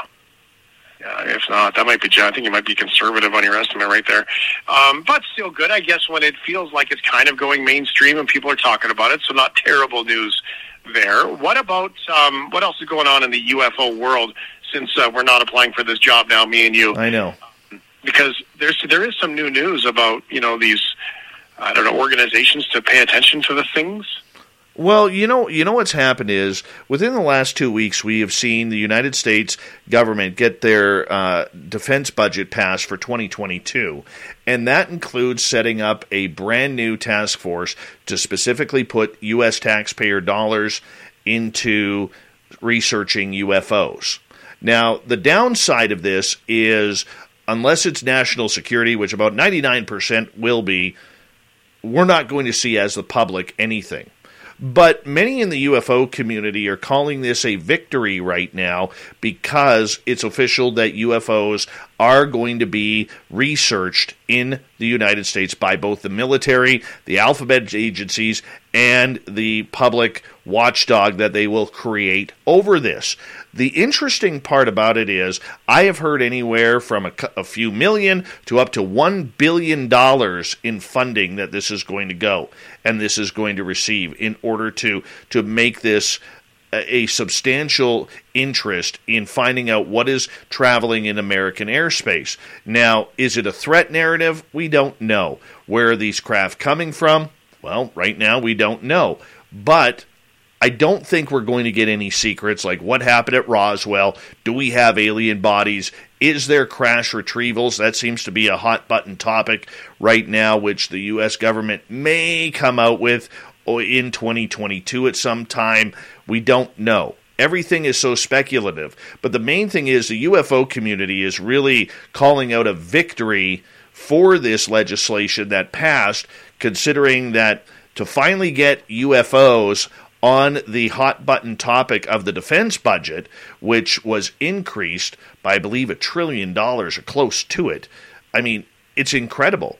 I mean, we're finally looking into UFOs. Does this mean that disclosure has officially happened, or is it been just looked at as finally confirmed after all the people who wore tinfoil hats for the last 70 years have been put down and ostracized? This was a big win for the UFO community. Well, isn't that one of those sort of backhanded ways of saying, uh, yeah, they're totally there because there's now a department to to do that? Like, right? Like, isn't that nothing but good news, even though we might not get the insights? Because to me, that's kind of like saying, you know, clearly that's that's a real thing. Yeah, well, and that's the victory. That's the victory that we are taking, okay? Because you know, look, we may not agree with everything that's on there, but you have to realize too that there was a little bit of a of a public fight that many in the mainstream media did not conclude with Shane. And and what that was is you saw the military try to pass their own uh, security area for UFOs, saying to the elected officials down there, don't worry about this. We got this covered. And don't worry, we're not going to pass any information over to you unless we desperately need to. But we've got it covered. You don't need to pass this bill publicly. Uh, we'll take care of this. This is the military and alphabet, alphabet agency's job to protect America. We're going to do that. And you little elected peons who know nothing about what we do don't really have to delve into this. Well, the elected officials came back and said, actually, we do. Actually, we have a right to know. And actually, we will create the laws for this country, not the military. And this is where it got a little bit sticky. But the elected officials in hand actually won this battle, which means that UFOs are now in the public eye. I mean, if that isn't a victory, I don't know what is. The question that's going to come next is how does the major public react to this? A lot of people will speculate that it's a waste of a billion dollars because UFOs don't exist. The religious community will come out and say, why are we investigating such evil things and wasting money on it? when we got to put our hands in the in the faith of God. The the skeptics are going to say, well, this money is obviously going to be uh, going to other hidden black projects that we don't know about, and they're just covering it up with UFOs. So there's going to be great debate going forward. Are they hiring like the other group? No, anybody? Nothing. Not that I know of. Not that I know of. The interesting part, though, Shane, on a Canadian perspective on this, is how silent Ottawa continues to be. This this is absolutely amazing at how silent Ottawa continues to be on this subject. I am hearing rumblings that there are certain parties behind the scenes that are really trying to conduct investigative uh, research on this topic, but nothing that they are ready to go public with. And I don't understand what the holdup is with this. And you and I have talked, and you've heard me whine and complain about the Canadian media not doing their job regarding this topic. So I'll save that for next year when we're back on with you in January. But the idea that this topic is still silent in Ottawa is baffling. And it really makes me wonder how much pull does NORAD really have, especially the United States government, when it comes to Canadian air defense, and whether or not they are shutting up the Canadian government and say, look, th- we'll take care of this. You guys just continue to send us our, the reports that we need. And you know what? You don't worry about speaking about this. You don't have to. You know, I realize during these COVID times and and it's Christmas time and the other financial times that's going on, you know, inflation is hasn't been higher in 40 years since the last Trudeau was in government. I mean, let's face it, we're into for some tough times here right now, especially in British Columbia with the flooding and everything that happened this may not be a hot button topic, but I want your, your public to remember going into the Christmas break that UFOs, whether you believe in them or not, they are here, and this is a subject that will affect every single person. As humans, we're naturally driven by the search for better. But when it comes to hiring, the best way to search for a candidate isn't to search at all. Don't search, match with Indeed. When I was looking to hire someone, it was so slow and overwhelming. I wish I had used Indeed. If you need to hire, you need Indeed. Indeed is your matching and hiring platform with over 350 million global monthly visitors, according to Indeed data, and a matching engine that helps you find quality candidates fast. Ditch the busy work. Use Indeed for scheduling, screening, and messaging so you can connect with candidates faster. And Indeed doesn't just help you hire faster. 93% of employers agree Indeed delivers the highest quality matches compared to other job sites according to a recent Indeed survey. And listeners of this show will get a $75 sponsored job credit to get your jobs more visibility at Indeed.com slash podcast. That's Indeed.com slash podcast. Terms and conditions apply. With Lucky Land slots, you can get lucky just about anywhere. Dearly beloved, we are gathered here today to... Has anyone seen the bride and groom? Sorry, sorry, we're here. We were getting lucky in the limo and we lost track of time. No, Lucky Land Casino, with cash prizes that add up quicker than a guest registry. In that case, I pronounce you lucky. Play for free at LuckyLandSlots.com. Daily bonuses are waiting. No purchase necessary. Void where prohibited by law. 18 plus. Terms and conditions apply. See website for details. In Canada, the United States, and on this planet. We just don't know how it's going to affect us just yet. Yeah, I also believe in atoms. I can't see those either. Um, I think you set your expectations way too high because, I mean, to all the things that you said, the federal government can't figure those things out. So why in the world do you think that they would figure out UFOs? So, uh, you know, I, that to me is, is kind of a strange one. I mean, I get totally agree with your point, but I, you know, I think you expect more out of the government than maybe I uh, cynically uh, don't. Now, 2021 was a very busy uh, sort of a special year on Spaced Out Radio because of the unique year that it was. You guys got into some of the more paranormal things over the course of the year. I'm wondering if you could pick off, Dave, just like we've only got like two minutes, but if you could pick off a couple of moments that really stand out for you from 2021 on Spaced Out Radio and some of the fun topics that you guys talk about? The biggest one was you heard me use the name Luis Elizondo, the guy who used to run the alien program or the UFO program at the Pentagon before going public. And we interviewed him back in February, and about 26 minutes into the show, I asked him point blank Has Luis Elizondo, the person, ever seen it come face to face with aliens? And he kind of dodged around, well, what is an alien? And I said, I reformed the question and said, well, how about big black eyes, gray head, about four and a half feet tall? And he started snickering and he goes, well, I've seen some very interesting things. And you know, Shane, as journalists, our part of our job that we are trained for is to read between the lines. And if you listen to that statement and the way he holds it, I think he admitted on our show that he has actually been face to face with extraterrestrials. And that was a big moment for us this year. Another big moment for me was listening to a good friend of this show, a gentleman named Nelson Dellis, who is the five time U.S. memory in memorizing things champion, where he, uh, he got a hold of us from. Uh, just after he got back from Mount Everest, where he was trying to summit for the fifth time or fourth time, and he missed out because his body just will not let him get to that seventh and final peak.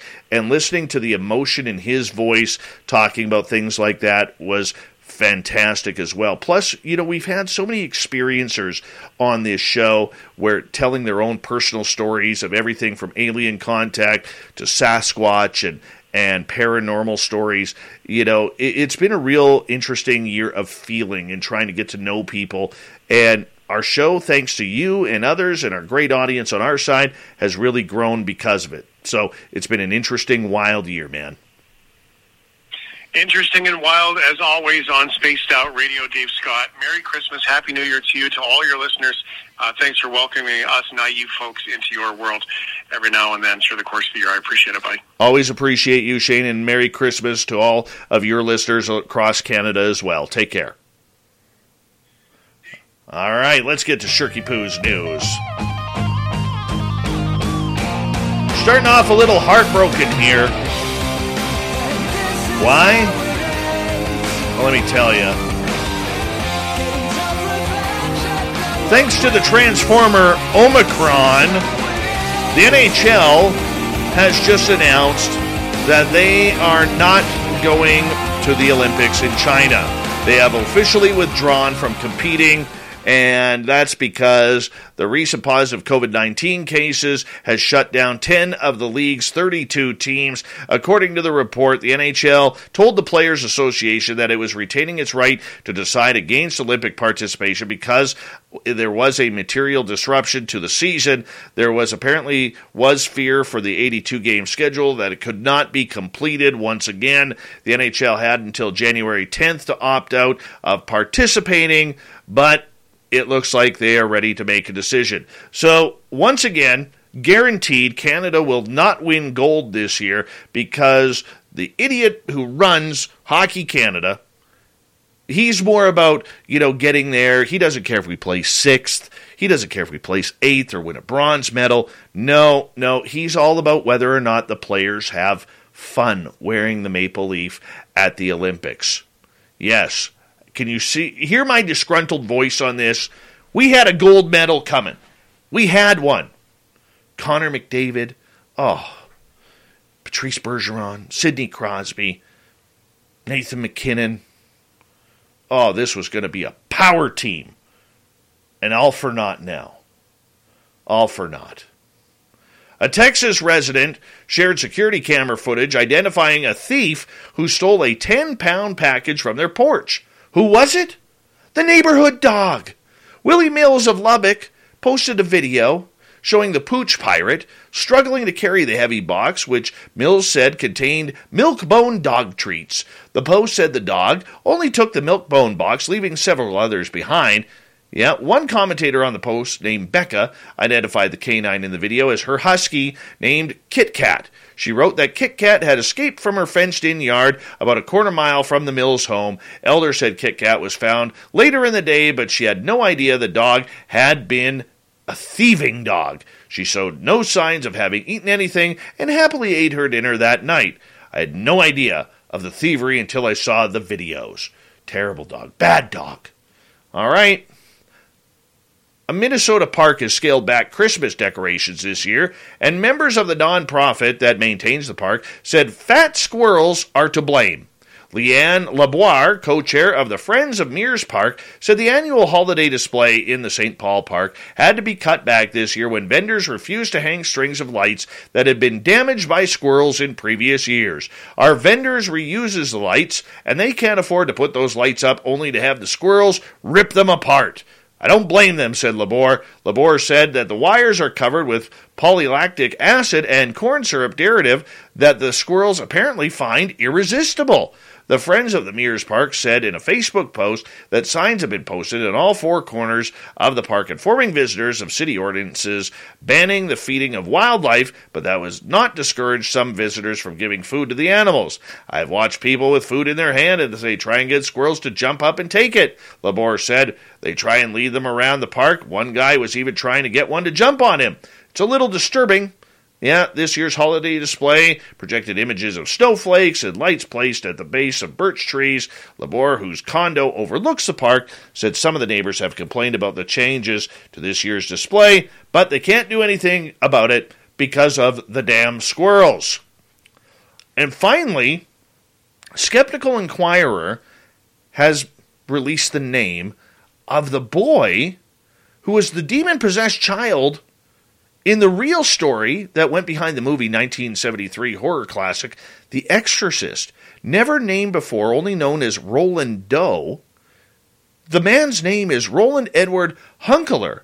He died last year, a month before his 86th birthday, after suffering a stroke at his Maryland home. In adult life, Hunkeler was a NASA engineer who contributed to the Apollo space missions of the 1960s and who patented technology that helped space shuttle panels withstand extreme heat. Yet this was the man who was responsible for The Exorcist. How weird is that? One of his companions, a 29 year old woman who asked not to be named, told the New York Post that Hunkeler was always on edge about his NASA colleagues discovering that he was the inspiration for The Exorcist. On Halloween, we always left the house because he figured someone would come to his residence and know where he lived and never let him have peace. He had a terrible life from worry to worry to worry. Hunkeler eventually retired from NASA in 2001 after working for the agency for nearly 40 years. William Peter Blatty, who wrote the 1971 novel and the film based on the same name, first heard about Hunkeler's apparent demonic possession when he was a senior at Georgetown University in Washington, D.C. Wow. Imagine that. All right, big thank you tonight to everybody who tuned us on in. A big thank you to Captain Shirky Poo for an amazing news. And of course, to Shane from Corus, Shane Hewitt, and The Shift for bringing us on air right across Canada. And of course, our featured guest tonight, Tim McMillan from thedebrief.org. We got Mr. Ron Bumblefoot Thal rocking in the background with Little Brother is watching. Bumblefoot is the official music of Spaced Out Radio, rocking us in and out of every single show. Get your horns up for the guitar god himself. Special thanks to everybody listening in at home, at work, in your cars, wherever you may be. Thank you to everyone watching us on YouTube, Twitch, LGAB, Revolution Radio, Spreaker, Facebook, the Space Travelers Club, and on Twitter at hashtag Spaced Out Radio.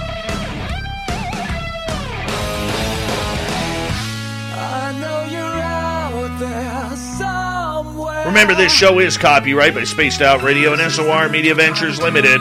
Thank you so much for choosing to share your evening with us. Because together, my friends, We're watching. we own the night. Mr. Bumblefoot, we need a favor. We need you to take us home.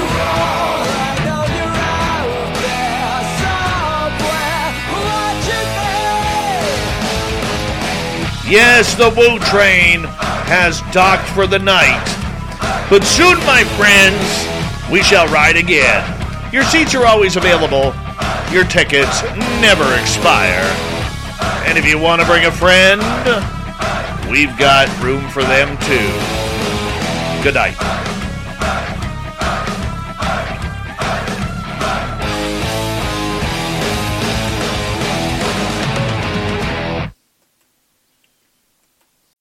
As humans, we're naturally driven by the search for better. But when it comes to hiring, the best way to search for a candidate isn't to search at all. Don't search, match with Indeed. When I was looking to hire someone, it was so slow and overwhelming. I wish I had used Indeed. If you need to hire, you need Indeed. Indeed is your matching and hiring platform with over 350 million global monthly visitors, according to Indeed data, and a matching engine that helps you find quality candidates fast. Ditch the busy work. Use Indeed for scheduling, screening, and messaging so you can connect with candidates faster. And Indeed doesn't just help you hire faster. 93% of employers agree Indeed delivers the highest quality matches compared to other job sites, according to a recent Indeed survey. And listeners of this show will get a $75 sponsored job credit to get your jobs more visibility at Indeed.com slash podcast. That's Indeed.com slash podcast. Terms and conditions apply.